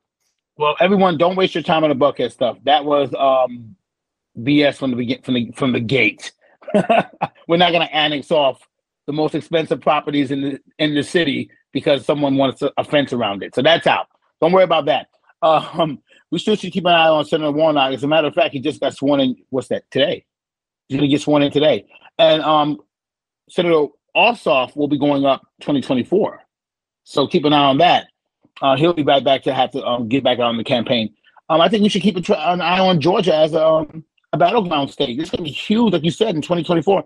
Georgia, Georgia might be again, once again, be the key state for whomever is running against Joe Biden. I'm assuming Joe Biden is going to run again, um, running against Joe Biden for the presidency. And um, if that's the case, we're right back to where we were, being you know the key battleground state and being just um, having all eyes on us. So we should just keep an eye on that because 2024 will be here in no time.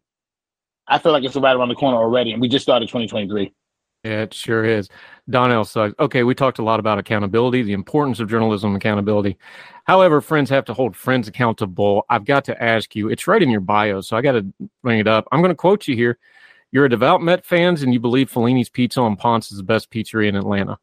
Donnell Suggs, never, defend your choices. I'm, I'm never going to change that.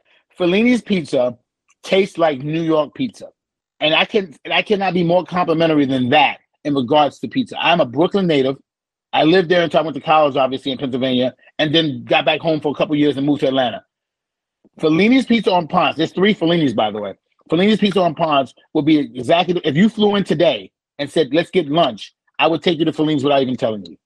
That's what I would do to every all my friends that come into town. I got to get them a slice of pizza, and it's the best. So I'm not gonna that and Waffle House is the best restaurant in America. Those two things I'll never change. Yeah, I'm with you on Waffle House. I just did a trip to Chicago, so I've been getting pizza war compliments for the last couple of weeks. So they're serious about their pizza. We'll put Fellini's on the list. Uh, Donnell Suggs, let folks know where they can follow you, what you got going on. Let them know about the Atlanta Voice and where they can keep track of you until we see you and your friends again on Heard Tell. Please, please follow the Atlanta Voice on at, on Twitter at the Atlanta Voice. Also on at the website theatlantavoice.com and me at Suggs, S U G G S, writer, W R I T E R on Twitter. Um, we're everywhere, man, in Atlanta. If it's local, if it's national with an Atlanta bent or a Georgia bent, we'll be there. So please follow us. Thank you.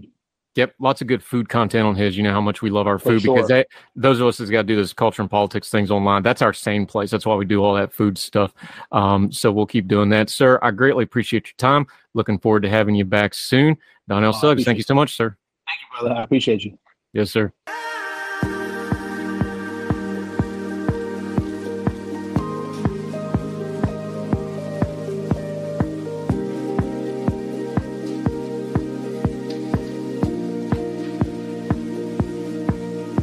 Hi, welcome back to Heard Tell. Okay, she's become one of our favorites for a lot of reasons. One is she's unique.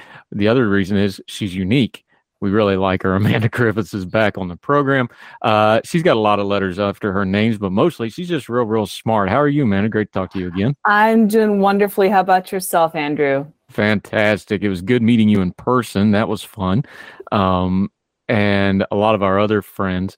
Let's talk a little elections, though.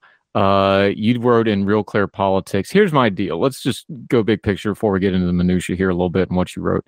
Uh, I'm an actions, not words guy. We've had a couple of elections with contention here now. I don't believe anybody really cares about fixing any of the inherent problems in the election system because we would have fixed them between the last couple of elections and we just keep doing it over and over again. Am I wrong? I am not just the past couple of elections. I mean, we'd have fixed them a long time ago. There are real issues that have to do with election integrity and that have to do with voter access and, in particular, candidate access, which redounds to voters. If you have a candidate that's representative of a voter base that can't access a ballot, for instance, then you've got voters who are being shut out of voicing their representative preference. So, yeah, of course, we would have fixed this a long time ago if it mattered to fix it, but really it's just a talking point. Uh, and it's one of those things that back and forth uh, between our generally uh, bipartisan system or duopolistic system, you have both sides that will continue to uh, to to bray about how the other side is stealing elections, the other side is playing dirty, and we all hear this talk about saving democracy. What's interesting is no one actually stops and bothers to say what they mean by democracy. So that's where it gets a little bit murky. And I think that's where we're allowed to not fix the real problems because we haven't defined what the problem is affecting. Yeah, and if we fix the problem, then we can't complain that the problem exists to our mailing list and our fundraising base, which is what's happening with a lot of this right now. Let's just be adults here. Um, election denialism, or whatever you want to call it, there's good business there, there's good fundraising there, and there's a reason these people that can get close and not win, they file court injunctions at certain times. They file court injunctions at certain times. They have certifications at certain times. They know how to do it without legally getting in trouble this is a business now inside the political realm. Let's just call it what it is. For sure. I mean, consultants, pundits, politicians, they'll make a lot of money talking about stolen elections. And I want to point out that every cycle, it's whatever party is sort of the most scared of losing power. So, this particular cycle, the Democrats were very scared of, of losing their grip, of losing their majority. And you actually saw Hillary Clinton put out this fundraising video talking about how in 2024 there was going to have they were planning a coup uh, that that the Republican, this MAGA fascistic base, was planning this coup. And uh, let's see, uh, she's actually got an initiative now called Crush the Coup, which sounds suspiciously like Stop the Steal, doesn't it? Yeah, see, sloganeering always does it when you do that, especially when you project out and we don't even know who the candidates are going to be, although we can kind of guess. Uh, Amanda Griffiths joining us. You touch on a couple of things here. You touch on one thing that I actually struggle. Look, look, let's just do some grown folk talk here. I struggle with this particular part that you touched on on your base. What do we do with long shot candidates from either third parties or independents that make it on the ballot? They do everything they're supposed to do, and we'll talk about ballot access in a minute. You also touch on that. I struggle with this because at one point I'm like, yeah, if they cover their bases, they do everything right, they get on the ballot. But I also understand the argument of like, look, we got two people that can win and and a couple percentage point. Look, I've got a friend of mine in West Virginia won her House of Delegates seats by 56 votes. Okay. Mhm. The, these things really matter when you get a tight race and you've got two people that are clearly ahead and you can have somebody playing the spoiler role. You argue, you talk about both sides of it that it's a part of democracy, but there is a spoiler role involved. What do we do with that? Because I struggle with that one. I'm not sure what exactly to do with that sometimes because it kind of crosses a couple different streams.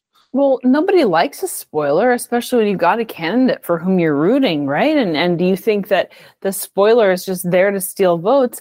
Well, that's difficult, right? Uh, that the spoiler is just there to sabotage your guy.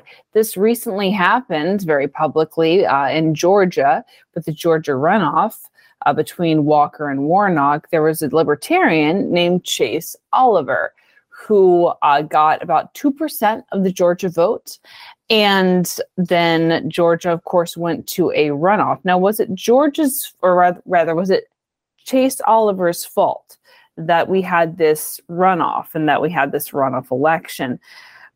Absolutely not. No one would have would have heard of Chase Oliver. No one would have voted for Chase Oliver if Chase Oliver hadn't been offering some sort of alternative that neither Walker nor Warnock were able to provide.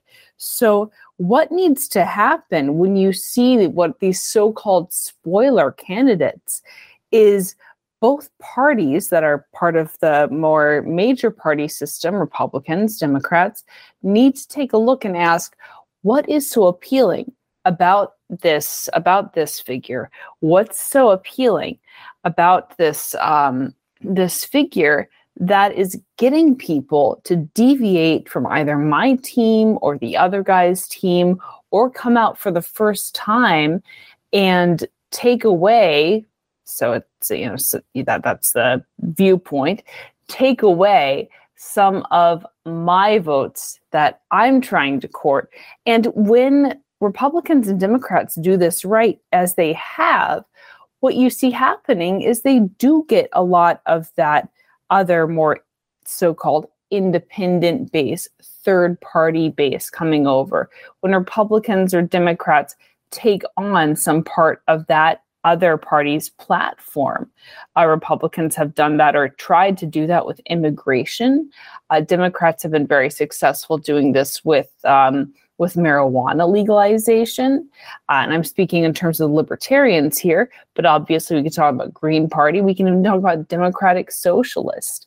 I have no idea whether I would have voted for this third party candidate. But what I can tell you is that, and it doesn't matter whether we're talking about a Jill Stein, whether we're talking about a Bernie Sanders, whether we're talking about a Gary Johnson, if enough people had been satisfied with either major party candidate, you wouldn't have a problem. So I don't understand how libertarians and all these third party candidates are huge jokes until they take a little percentage of the vote to which you think you were entitled, and all of a sudden they are election saboteurs and thieves of democracy, which last I checked required a little something of pluralism.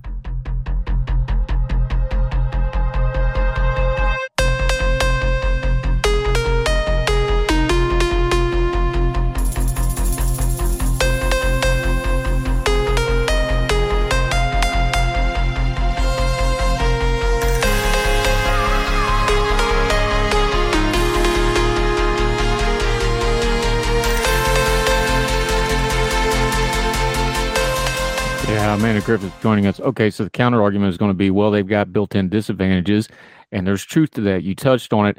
This Tennessee example that you used, we've talked about this one on the show. This is one of the more egregious ones, Mm. where uh, major party Republican Democrats they need 25 signatures for a ballot, but uh, any kind of an independent or third party needs 56,000. That's a little more egregious than most places have, but it is true. There is access thing. Now, I don't think we need 80 people on the ballot every time we have an election what's a reasonable standard here? Does it, you know, there's not going to be a rise of a major third party anytime soon. Sorry, libertarian fans. You, you guys got to have a adult convention before you get that status. But what's a reasonable gatekeeping here that it doesn't waste the public's time and the public's money, but it also makes elections more accessible? Find me some middle ground here somewhere, something common sense. Sure, and we should have standards, right? I don't I don't think there should be a free for all. I shouldn't just be able to climb on a ballot and and, and run for office. Uh, so there's a group for in Tennessee called For All Tennessee, and their website is and no, I don't work for them. They're not paying me for the the the uh, you know the F O R A L L T N dot org. And they have a bunch of fantastic ballot proposals where they basically say, we just want to bring this a little bit more into line. You know, we want to be able to have, let's say, you know, a, a smaller percentage of people perhaps supporting a candidate, perhaps polling for a candidate, smaller percentage of signatures on the ballot or sorry, that um, on canvassing that is more commensurate with what is required to get a Republican or a Democrat on the ballot. That's all normal. We can look at perhaps fundraising numbers. We can have a lot of redundancy built in. So, several different standards from which you can pick and choose. One particularly strange, and this is a, a this is not a, a public forum, this is more private, uh, but with the debate system, this is particularly strange the way this is run. Uh, now, this is when you, we talk about the bipartisan debates, these these you know political debates. The people who coordinate these essentially they will say, well, you have to score a certain percentage of, of favorability. You have to have a certain favorability rating in national polls. Uh, but what they qualify as a national poll is any one of the five major network news polls. So you're already you're already limiting the number of people who can even respond to this poll. So you're already narrowing the base from which you can draw when you're trying to gauge how popular is a given candidate. These are the types of things that are very, very old rules that shouldn't really apply anymore. And yeah, when we're when we're talking about um, ballot access, uh, particularly with uh, with Tennessee, so yes, right now you need uh, 25 signatures to run if you're a Republican, 25 to run if you're a Democrat, 25 to run weirdly if you're a registered independent, but 56,082 if you're a third party. I don't really understand the difference between third party and independent, but the problem with just declaring oneself an independent, if you're part of a legitimate third party, is that then you are abdicating a little bit of your ability to make voters immediately aware what you stand for. Is there an L next to your name? Is there a G next to your name? Is there a DSA next to your name? That I isn't going to say much. And so we need to re we, we need to rework these standards. They have to do you know to so that they're a little bit more in line with prior voting history, with signatures, all of that. Amanda Amanda Griffiths joining us. You talk about things like signatures. You talk about things like canvassing. These are nuts and bolts of politics that we don't talk about because they don't trend. We don't. I mean, we've gotten to where now you know social media people like their little election maps and things like that, and that's great because that raises awareness. I think it does have an educational value to it, but the nuts and bolts of elections don't get talked about enough.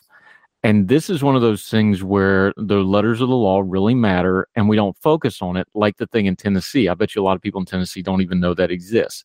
Um, I bet most voters probably don't know what the ballot access requirements in their municipalities are for local, state, and federal elections, and that all three of those can be very different in the exact same voting area. Uh, these things are really complicated. How do we raise the education level towards the election nuts and bolts, things like that, like how to get on a ballot, how people qualify so they don't just get stuck up with, oh, this person should run for office and you wind up with a candidate that's unqualified or otherwise unworthy. This seems like an important piece of education for an informed electorate to have. How do we get there? Uh, you know, I I feel I feel like Ben Sasse now. And we just go back to civics class. We need Schoolhouse Rock Uh, we need Schoolhouse Rock song. But who's about- going to teach it? Not, not to cut you off, but my parent, my, look, my dad was a teacher, and he always said the problem with student teachers is they're going to become teachers because he taught a lot of the student teachers. And like the problem with these students is sometimes they're going to be teachers. Like, you know, there's a trickle down effect to something being bad. It's like the people now don't know how to do it. How are they going to teach somebody else something they don't know? And I just, I And just not to be a cynic, final, but no, I just the- finished. I just submitted final grades too, so I feel personally attacked right now as a, as a student teacher. But yeah, uh, no, you're absolutely. Didn't say I was wrong. You're absolutely right that uh, that it is difficult, and I mean you can't just kick it a civics class, but uh, you know part of it is that there are policy changes, and the policy changes can raise awareness a little bit. So again, we'll go back to For All Tennessee because you said correctly, Andrew. Tennessee is one of the most egregious examples of, of, of you know uh, ballot access disproportionality uh, in in the country. So, what for all Tennessee proposes is that first of all, there is they propose reducing the retention requirement to keep ballot access from five percent of votes in a statewide race to one percent of votes for uh, for third party or minor party candidates. Uh, anything that you do that is going to allow for greater access to ballots for voters to feel more represented by a greater swath of people and to voice the fact that they have this this representative alternative anything you do there is automatically going to make people care more about it and yes we do need fewer signatures 0.5% of the votes in the last governor's race, say, if we've got gubernatorial candidates. Right now, it's 2.5%. So that can be curtailed, that can be cut down. And this would also lower the cost to taxpayers. So, again, I'm reading directly now from the For All Tennessee website. Tennessee law states that any party who achieves over 5% must participate in a taxpayer taxpayer funded primary and this bill actually increases that threshold to 25% which reduces the cost makes it more difficult for all candidates uh, to, uh, to to you to get in that taxpayer funded primary. So once again just making it a more level playing field. Once again, this differential between the label independent and label third party, I think we need to do away with entirely. Because when you look now at polling numbers, we actually have a plurality of people, more people than Republicans or Democrats are now saying, more voters are now saying, I don't align with either party. Now, maybe they're saying, I'm a libertarian. Maybe they're saying I'm Green Party. Maybe they're saying I am independent. Maybe they're saying I'm a socialist. We don't know. But people are saying I am X and they're getting lumped into this category called independent. I'll tell you what, Justin Amash is not the same type of independent as Bernie Sanders, is not the same type of independent as Jill Stein. So when we talk about how a plurality of Americans now are actually independent voters, I'd like to think all Americans are independent voters we need to be defining what that means, not just third party, not just not this thing that I know or think that I understand, but rather, okay, what do they stand for? And then what do they believe in? And then major parties can look at that and say, well, how do we integrate some of these popular initiatives into our platforms? That's what a successful postmortem does. Yeah, Amanda Griffiths. Post-mortem, pre-mortem, if you're going to defend democracy, you need to understand at least how it works. Yes. And we seem to be failing that standard right now. Uh, Amanda, always enjoy talking to you. Let folks know where they can follow you. We're going to link to this piece so everybody can find it. Let folks know how they can follow and keep up with all the very many things you're doing because you're all over the place nowadays. I, I try well and, and and physically too, geographically. Yeah, my gosh, traveling, traveling, from moving. Uh, people can find me on the twitter.com uh, at Ajax the Griff, A J X T H E G R I F F. And I have just found out that I have progressed from being a Young Voices contributor to a Young Voices writer. So I will be writing for the wonderful uh, organization Young Voices dot or I think it's is it dot org or dot com now. They keep We're an changing. it. org. We're on org. All right, all right. We're a it's young- nonprofit. We're an org. so you can check out my page, youngvoices.org. You can see all the uh, all the media hits and all the articles that I've been working on. I always love to talk. Uh, so you go follow me on Twitter, and I'm I'm working on getting the Instagram down, uh, but that's a work in progress. So we'll see. You can have at that Instagram. I'm going to stick with Twitter to the bitter end. Uh, Amanda Griffiths, our very good friend, Young Voices contributor, doing exciting stuff, including a cross country move somewhere in here in her many, Ooh. many travels. To Madison, Uh, my friends. Uh, in the wintertime. Good luck. I, I um, lived in Chicago. I, it's all right. I'm battle hardened. I've got I I'm some somewhere in here. I've got uh, I've got reserves. I did Chicago and DC in back to back weeks, and it was colder in DC, so I must have got lucky. Uh, Amanda Griffiths, we so appreciate you. Also, going to have you on the long form podcast back. We're going to talk some more communism and classicalism and some other great stuff. Look You're the best, my friend. Thanks for coming back. You're wonderful, Andrew, and happy holiday season to you and your listeners. You too. We'll talk soon. Bye. Bye.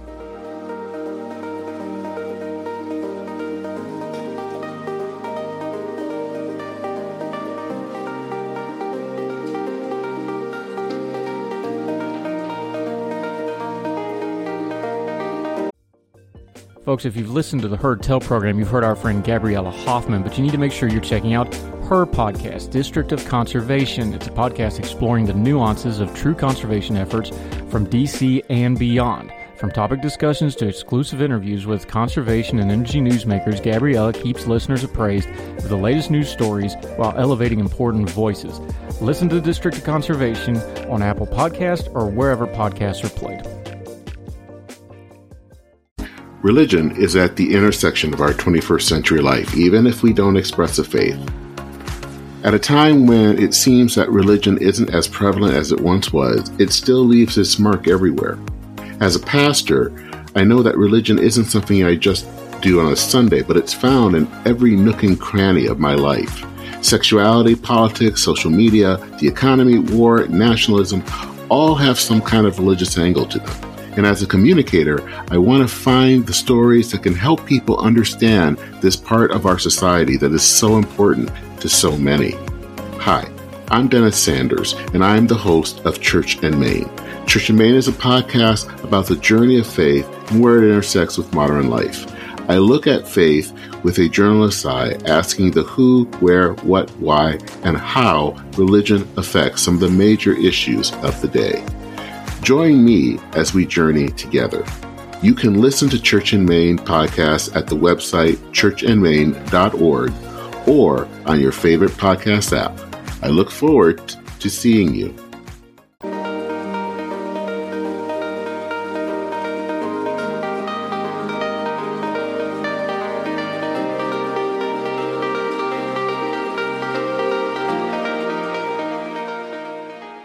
Ah, welcome back to Heard Tell. Okay, he's returning. He's out in Utah. He does comms and stuff. Talks a lot about conservation and environmental things. Micah Safsten, how are you, sir? Great to have you back on the program. Doing well, Andrew. Good to be back. Great to have you back. Okay, let's let I I like to start with just base stuff when we talk, and I don't mean base like the kids use it because I still don't understand what is and isn't base these days. I just mean like bases and foundational. Okay, you've been writing about the cultivated meat, not plant-based meat. Right. I I'm not against the idea. I like the idea. I understand the concept. I think the concept even has a noble goal for what it's worth that you know what they're trying to accomplish. At the same time, I think we're getting a little carried away with this. We have thousands and thousands of years of human data on how to do good husband animal husbandry. We have good data on what is and isn't sustainable farming and sustainable agriculture and sustainable raising of food products via animals. We know what works and doesn't work. Why are we banging our head against the wall when it comes to things like plant based meat and acting like it has to be either or here? Well, what's definitely the case is that uh, traditional traditional animal husbandry, traditional agricultural practices, uh, they do they do have quite a toll, and they they are um, very inefficient compared to the other foods that we eat. You know, any other, uh, you know, our, our fruits and vegetables are far more efficient when it comes to calories in and calories out.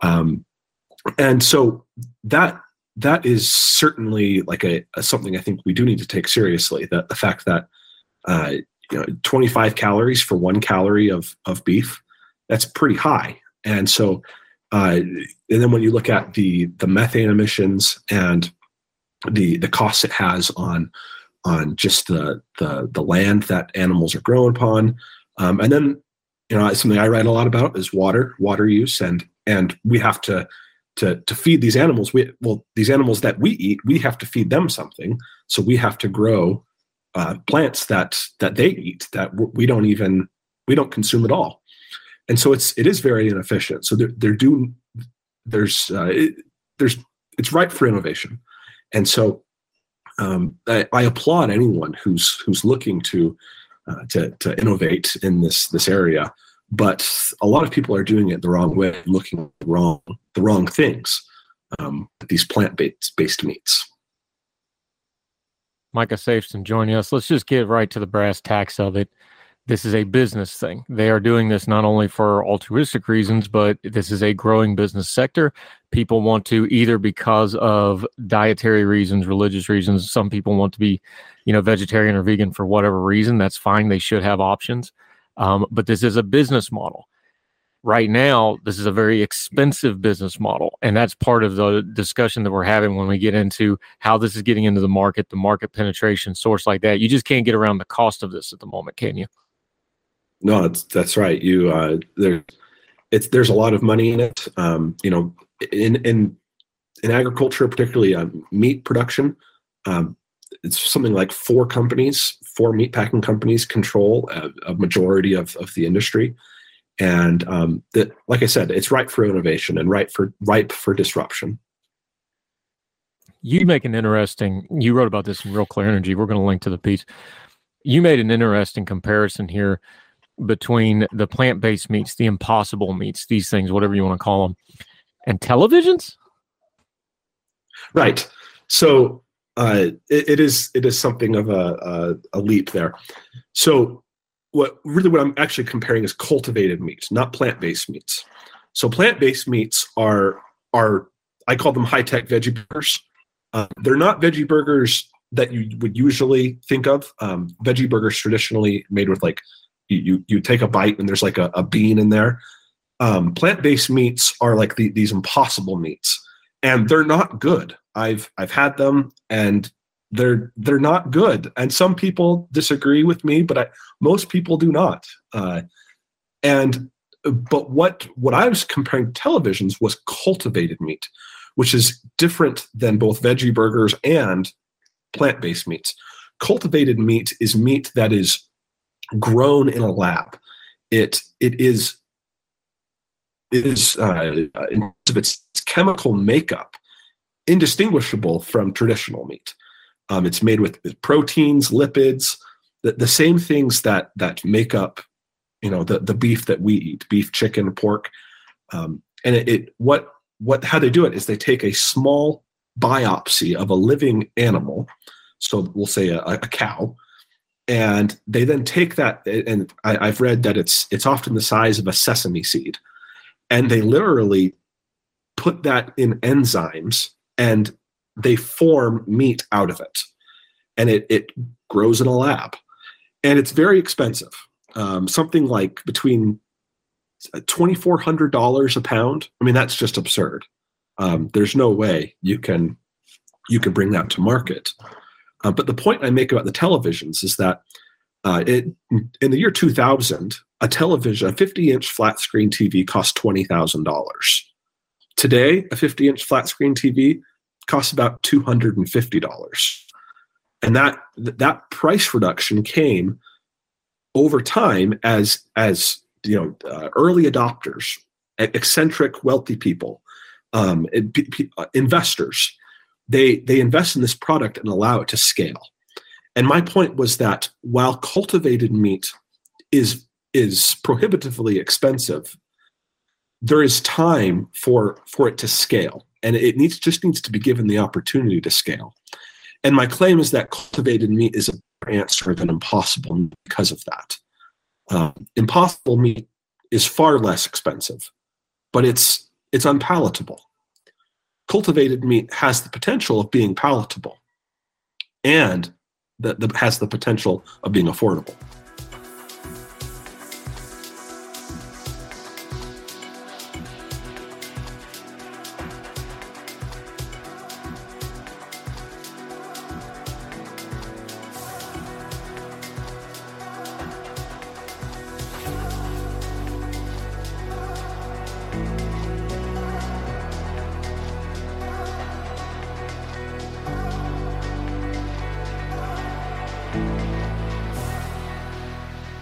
Yeah, Micah Safsten joining us. What about you just mentioned it? The impossible stuff has a bad reputation with some folks, earned, not earned. I understand some people like it, but you know, that's right. okay. Some people don't understand the greatness of ketchup and cheese on a hot dog too. You know, there's wrong people walking the earth. That's what I like. Sorry. But like like I just did, I mixed the two up.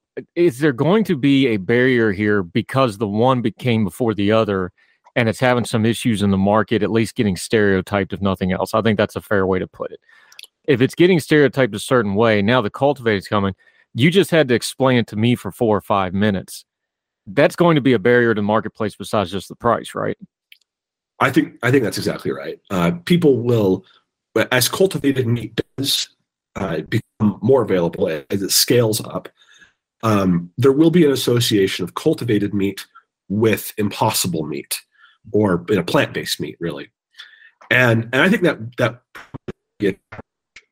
I hope that as uh, more people are able to actually try it, that that challenge will be overcome. And I, I think it can. I hope it can. Um, I'll admit, I've never tried cultivated meat. Uh, I, I can't afford a six hundred dollar hamburger.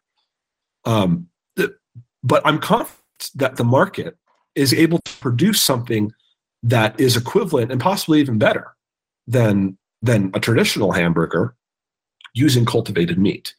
Um, and, and, that to me makes more sense to, uh, to, to, as a way to solve some of the challenges and, and the, the emissions that agriculture takes on, on the planet um, rather than, than these plant-based alternatives, which are just not good.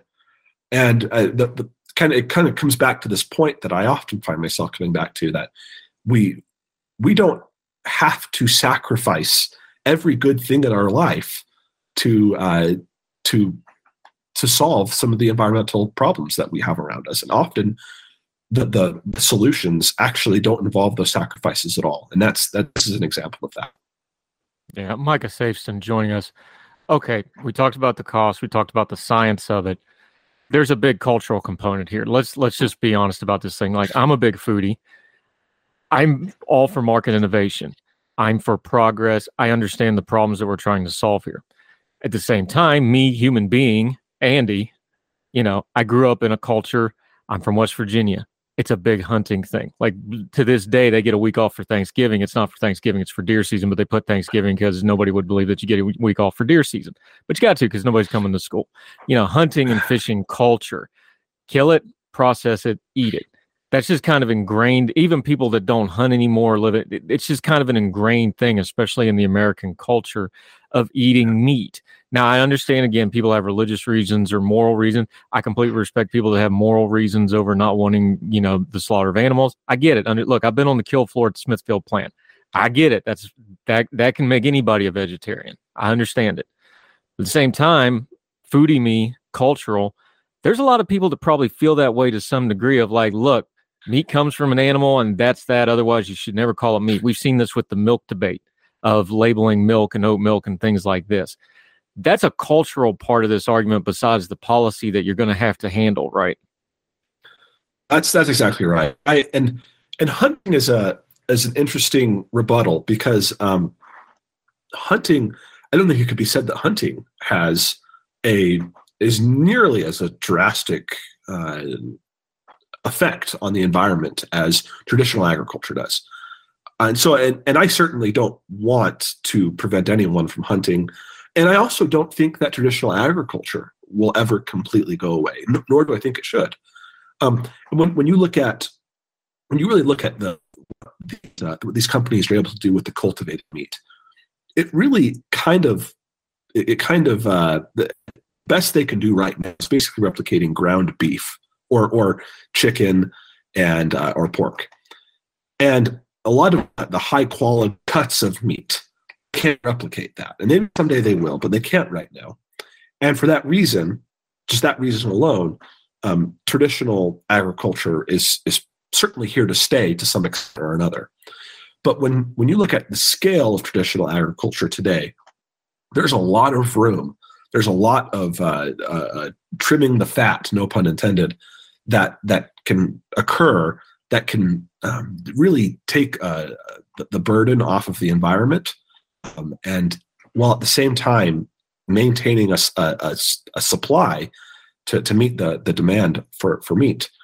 Um, and that's that's really what I'm I'm looking for is is to have kind of a diversified uh, a, a di- diversified world and when it comes to to where we get our meat from and you know we we could hunt we could have traditional agriculture but then we also have new option um, and and maybe plant based plant based meats will improve and maybe someday those will um, become appetizing but i'm i'm less confident in that i'm more confident in the cultivated meat yeah, Micah Safsten joining us. You just brought it up, so let's discuss that part of it. Though is how do we make this into a thing where it's an all of the above and not an either or, like we kind of started with?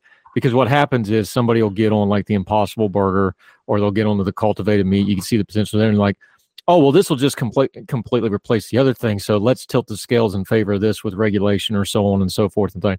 I don't think that's the right way to go here because again, if we can innovate in the making of meat there's been great innovation in the way we raise and process and do animal husbandry and animal processing for meat and for foodstuffs. You know, there's you can innovate that as well, just like we can innovate agriculture. We can innovate in all the areas at the same time and raise all boats here. How do we do that so that it doesn't become this dangling thing of like, oh, we're just going to get rid of all this other thing where again, American privilege, maybe America can do that in a couple other countries, poor countries need their animal husbandry to survive, yeah. not just yeah. but to survive. How do we prevent that conversation going off the rails like we've seen with some other innovations when it's come to environmental things where you start leaving the developing world behind and even start causing harm to it? I mean, it's kind of a cliche answer, but I, I think competition is really kind of a, a key is is allowing for these different uh, meat sources to compete with each other.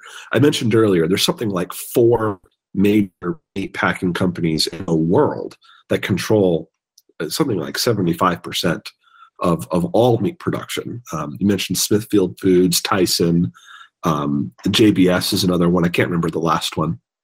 But uh, uh, th- that's not very much competition. Uh, we, we need to, to find policies that will allow for, for greater competition. And that actually means, in to a great degree, deregulating a lot of the traditional agricultural operations um, and allowing for for more competition from from smaller producers.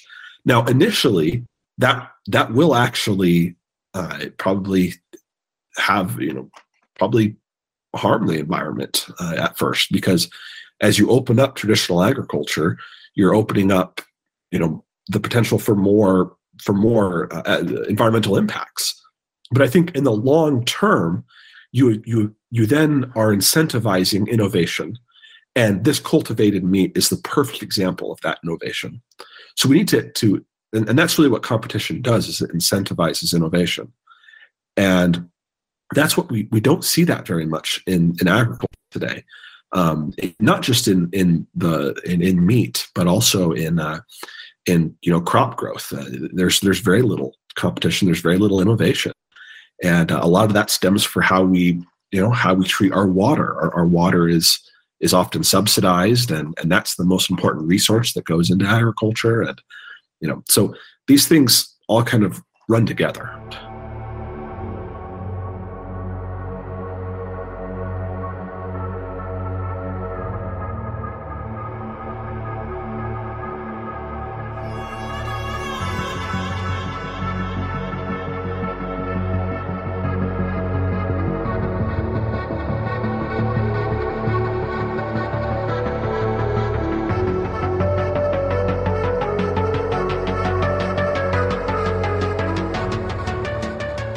Yeah, Micah Safsten. One of the reasons for that, and you just kind of hinted at it, there's been great consolidation in agriculture, both in animal agriculture and food agriculture.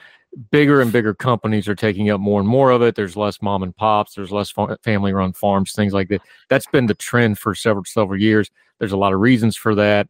So we have this massive consolidation of traditional agriculture down to one. By its definition, something that's being technologically innovated is going to come from one or two sources, and it's going to be a top down into the market type thing.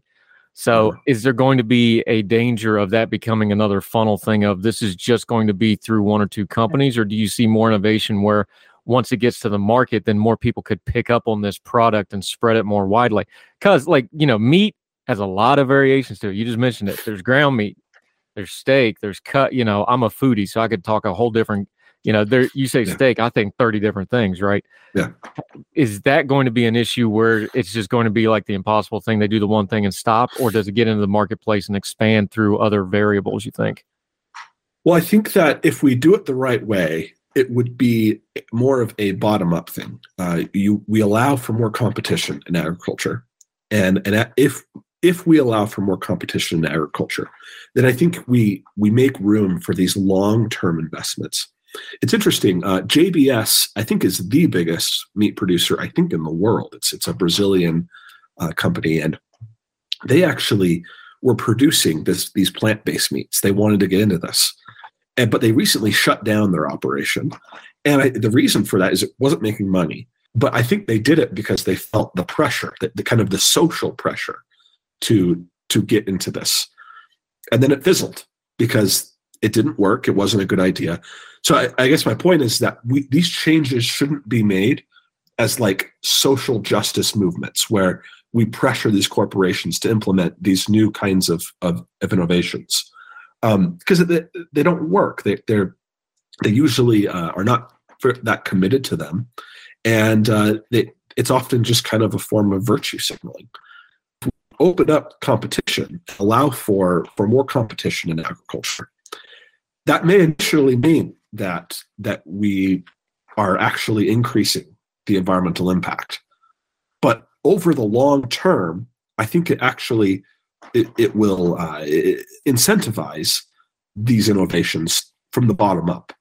So I, I would say it's the second thing. Uh, if we do it the right way, it's the second thing it, where it, it kind of the bottom up um, these long term investments that that a, a startup corporation might make, um, saying, "Hey, we we we can't compete with Smithfield on uh, on on their beef. We we just can't we can't make those profit margins that Smithfield has because they're 200 times larger than we are. But what we can do is we can produce this cultivated meat uh, because we've we've invested some time and energy and money into it, and then as it grows, uh, the the early adopters, early investors will allow this this new product to become more affordable uh, to to the general public.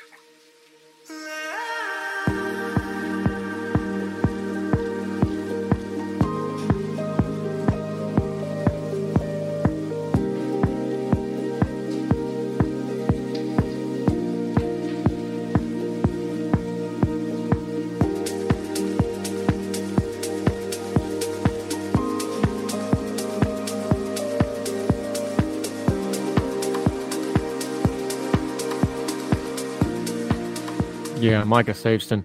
Okay, you end your piece with the same place I'm going to end our discussion on this because what really matters is if the consumers in the marketplace don't want this, don't accept it, and don't like it, it's not all the rest of this isn't going to matter in the long run. They got to make it taste. Look, I'm a foodie guy. If if it don't taste like steak and I'm wanting steak, it ain't going to work. That's just the the blunt part of it. Um, how do they avoid kind of the faubles that some of the impossible meats have got? Like you said, it's just unpalatable to a large segment of people. How do they avoid that? Because when you just start out calling, first of all, they're gonna have to brand it something other than cultivated meat because that yeah. ain't gonna fly.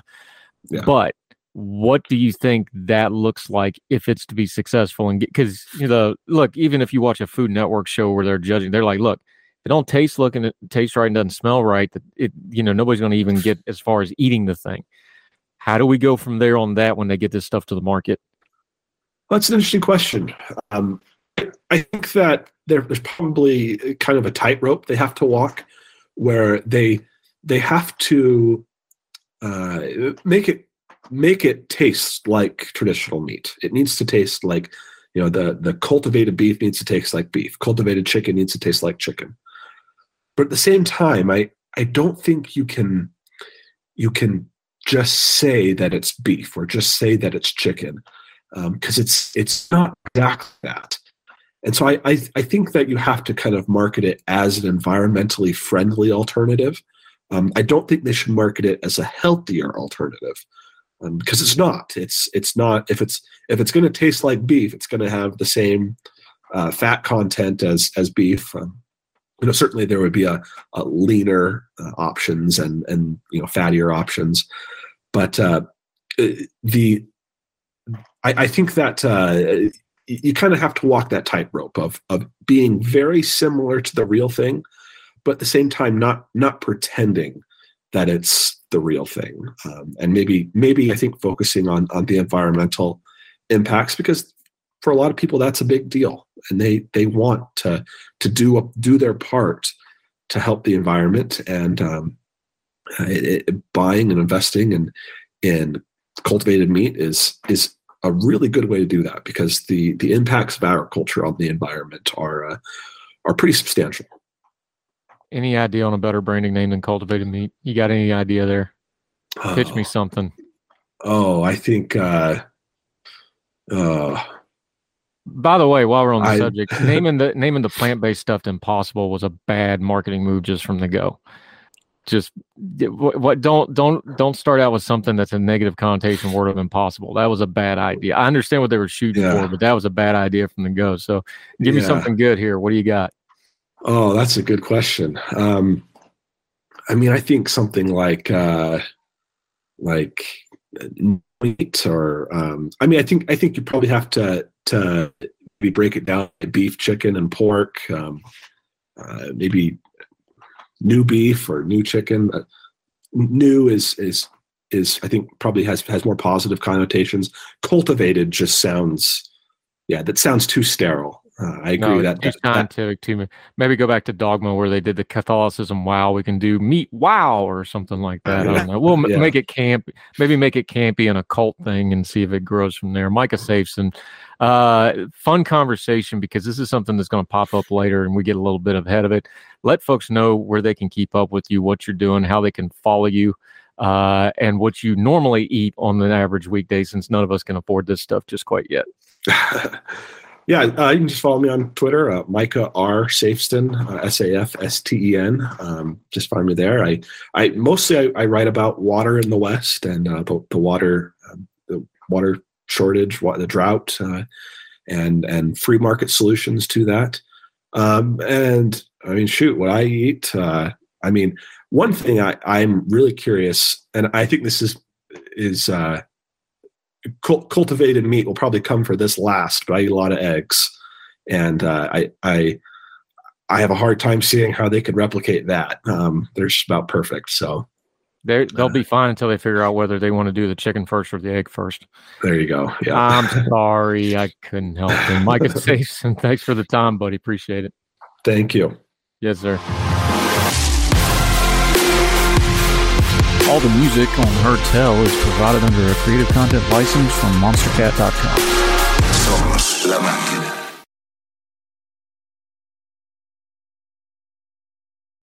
Without the ones like you, who work tirelessly to keep things running, everything would suddenly stop. Hospitals, factories, schools, and power plants, they all depend on you. No matter the weather, emergency, or time of day, you're the ones who get it done. At Grainger, we're here for you with professional grade industrial supplies, count on real time product availability and fast delivery. Call clickgrainger.com or just stop by. Grainger for the ones who get it done. Religion is at the intersection of our 21st century life, even if we don't express a faith. At a time when it seems that religion isn't as prevalent as it once was, it still leaves its mark everywhere. As a pastor, I know that religion isn't something I just do on a Sunday, but it's found in every nook and cranny of my life. Sexuality, politics, social media, the economy, war, nationalism, all have some kind of religious angle to them. And as a communicator, I want to find the stories that can help people understand this part of our society that is so important to so many. Hi, I'm Dennis Sanders, and I'm the host of Church and Main. Church and Main is a podcast about the journey of faith and where it intersects with modern life. I look at faith with a journalist's eye, asking the who, where, what, why, and how religion affects some of the major issues of the day. Join me as we journey together. You can listen to Church in Main podcast at the website churchandmain.org or on your favorite podcast app. I look forward to seeing you. Folks, you've heard Ethan Brown on the Heard Tell show a couple of different times, but if you're interested in learning about how to discuss things like climate change without all the politics and doom and gloom, head over to his podcast, The Sweaty Penguin. Sweaty Penguin is a late night comedy style climate podcast working to add nuance, critical thinking, humor, and hope to the climate conversation. They got over 100 episodes already, breaking down weekly news stories and specific topics from the vanilla to the ADHD to the international accountability to orangutans. Yes, I know it's a comedy thing, so just go with it. But each time, exploring different ways we can make progress on these issues while still helping the economy, health, security, and everything else we care about. Feel overwhelmed, exhausted, or excluded by today's climate change discourse? This is the podcast for you. Find the Sweaty Penguin wherever you get your podcasts or at www.thesweatypenguin.com.